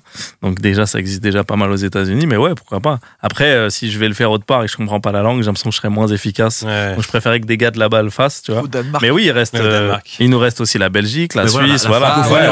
Il y a plein de gars qui, qui est-ce que euh, quand tu y vas, tu galères à trouver les gens ou tu les cibles ou comment ça se passe T'as rendez-vous ou comment tu fais Ce qui est marrant, non, j'ai pas du tout rendez-vous, je veux pas du tout tricher. Justement, il y a des gens, ils me disent euh, où est-ce qu'on peut se capter et j'ai pas envie de tricher parce que du coup, ça- vu que je l'ai déjà fait sans tricher, c'est dommage pour les autres. Ouais, Enfin, J'ai l'impression qu'il y a un truc pas bien. Mais je dis, je serai à peu près euh, en centre-ville et à. Lyon, il y a des gars, ils m'ont attendu 3-4 heures. Et ils savaient que j'allais passer dans cette rue. et dès que je suis Ouais. passé, ils l'ont fait. Mais non, ce qui est marrant, c'est qu'au début, je galère de ouf. Toujours. En plus, moi, je suis pas un mec euh, très. euh, J'aime aller parler aux gens. Enfin, je ferais jamais. oh, Si c'était pas pour le rap, je ferais pas ça, quoi. je ferais pas de. Je suis pas très micro trottoir. Je suis pas très caméra cachée. C'est pas les trucs que j'aime bien. Du coup, pour moi, c'est toujours un enfer. Mais ça, vous en foutez. C'est pas dans la vidéo. Vous avez vos rap. mais moi, au début, pendant trois heures, je suis en mode ah, j'aime pas faire ça. Je suis pas à l'aise et tout. Et au début, souvent, je vais voir des mecs habillés un peu street. Et mon cousin qui filme me dit ah pourquoi tu fais ça? C'est de la discrimination. Mais pour me rassurer, j'ai besoin d'aller. Je dis ah, je vais voir les mecs. Je suis en mode yo le rap et tout. Tu, tu vois le délire un peu? Je commence un peu avec ça, mais une fois que c'est lancé, c'est bah, l'idée c'est de pas faire rapper que des jeunes, que des trucs. Justement, je me prends plein de râteaux de vieux, j'adore, parce Ouais. que je me dis s'il y en a un qui dit oui, ça va être mortel quoi. Et d'ailleurs, moi, quand j'avais regardé la vidéo, je m'étais dit, euh, parce que dans la vidéo, on peut voir peut-être euh, 7, 8 personnes, je veux dire, peut-être que je dis une bêtise, mais 7, 8 personnes. Mais sur euh, combien de personnes t'as fait la vidéo? Genre, En gros, tu sélectionnes combien et combien, combien, Combien de gens rapper, en ou combien de gens à qui Ouais, je demande? Non, combien de gens rappent? Bah, En vrai, j'en j'en coupe le moins possible. Ouais. Mais je dois en couper à chaque fois 3-4, tu vois. Parce que je sais comment Internet marche. Il y a des gens, en fait, ils vont se faire terminer. Ok. En fait, c'est pour eux que je les coupe. Sinon, je mettrais tout le monde. Là, tu vois, dans la derrière, on avait des filles. Des filles sur Internet, vous savez ce qui se passe. C'est genre, oh, il y a une meuf et tout. Et les gens deviennent fous. Du coup, on s'est pris la tête, mais on voulait pas les couper parce que c'est tellement fou qu'on a réussi à avo- à avoir ça. Du coup, on s'est pris la tête pour essayer de mieux les mettre, mieux les agencer. Les trucs. Moi, l'idée, c'est pas que les gens s'affichent, quoi. Mais il y a des gens, enfin, il y a un mec que j'ai coupé, exemple concret, il a fait un couplet de Drake. j'ai dit, je vais pas le laisser, va se faire terminer, tu vois. Alors que je voyais qu'il me faisait croire que c'était pas un couplet de Drake. Mm. Mais bon, les, ça, je peux pas le changer, je vois pas comment je peux changer. Et aussi, une fois, il y a un mec, il est venu avec un texte, bon, c'est méchant. Il est venu avec un texte, il l'a lu. Donc déjà, c'est pas tout le monde qui fait ça. Et c'était nul. Du coup, je me suis dit, lui, il va se faire terminer, c'est sûr. Est-ce que dans ces textes, il parlait de monter des entreprises ou de... Ben, en vrai, c'était plus nul que ce que tu nous as fait écouter. Vraiment. Je sens qu'il a compliment de ce podcast. Le mec, il a fait un truc très nul, mais toi, c'était un peu moins nul. C'est mon compliment, je le prends vraiment pour moi. Toi, je t'aurais gardé, JB, si je, je t'aurais laissé dans la vidéo. Euh, Guillaume, je crois que c'est à toi de choisir le sujet du prochain podcast. Ah mais oui tout à fait. Alors euh, figurez-vous que la dernière fois j'avais envie de, je suis allé sur le cinématcher Yes. et euh, j'étais à la maison donc j'ai tapé à la maison. Ok. Euh, je voulais aller en Amérique du Nord parce que j'aime le cinéma américain. T'y vas souvent, toi, hein Ouais. Et euh, je me sentais amoureux, euh, heureux, Ouais. transporté. Ok. Et j'ai trouvé le film de la semaine prochaine. Alors, est-ce que t'as des indices? Alors, sur le plateau, on doit pas répondre, mais sur Internet, ils répondront. Je vous donne un petit indice. euh, diner, Ok. euh, réveil Mhm. et neige. C'est très. Les puristes reconnaîtront. Les puristes ont reconnu. Je l'ai. Eh ben, Ah, bravo. on l'a ici, bravo. Les bons effronts du ski. Euh, Mehdi et Anis, je vous remercie beaucoup d'être venus dans ce quatrième épisode du podcast We Love TFTC. Merci pour l'invitation. Merci à toi, Un frérot. plaisir. On est ravis. Et puis, euh, bah, nous, Aurélien, Guillaume, on se dit à dans deux semaines. Yes, Avec plaisir. Ciao tout le monde.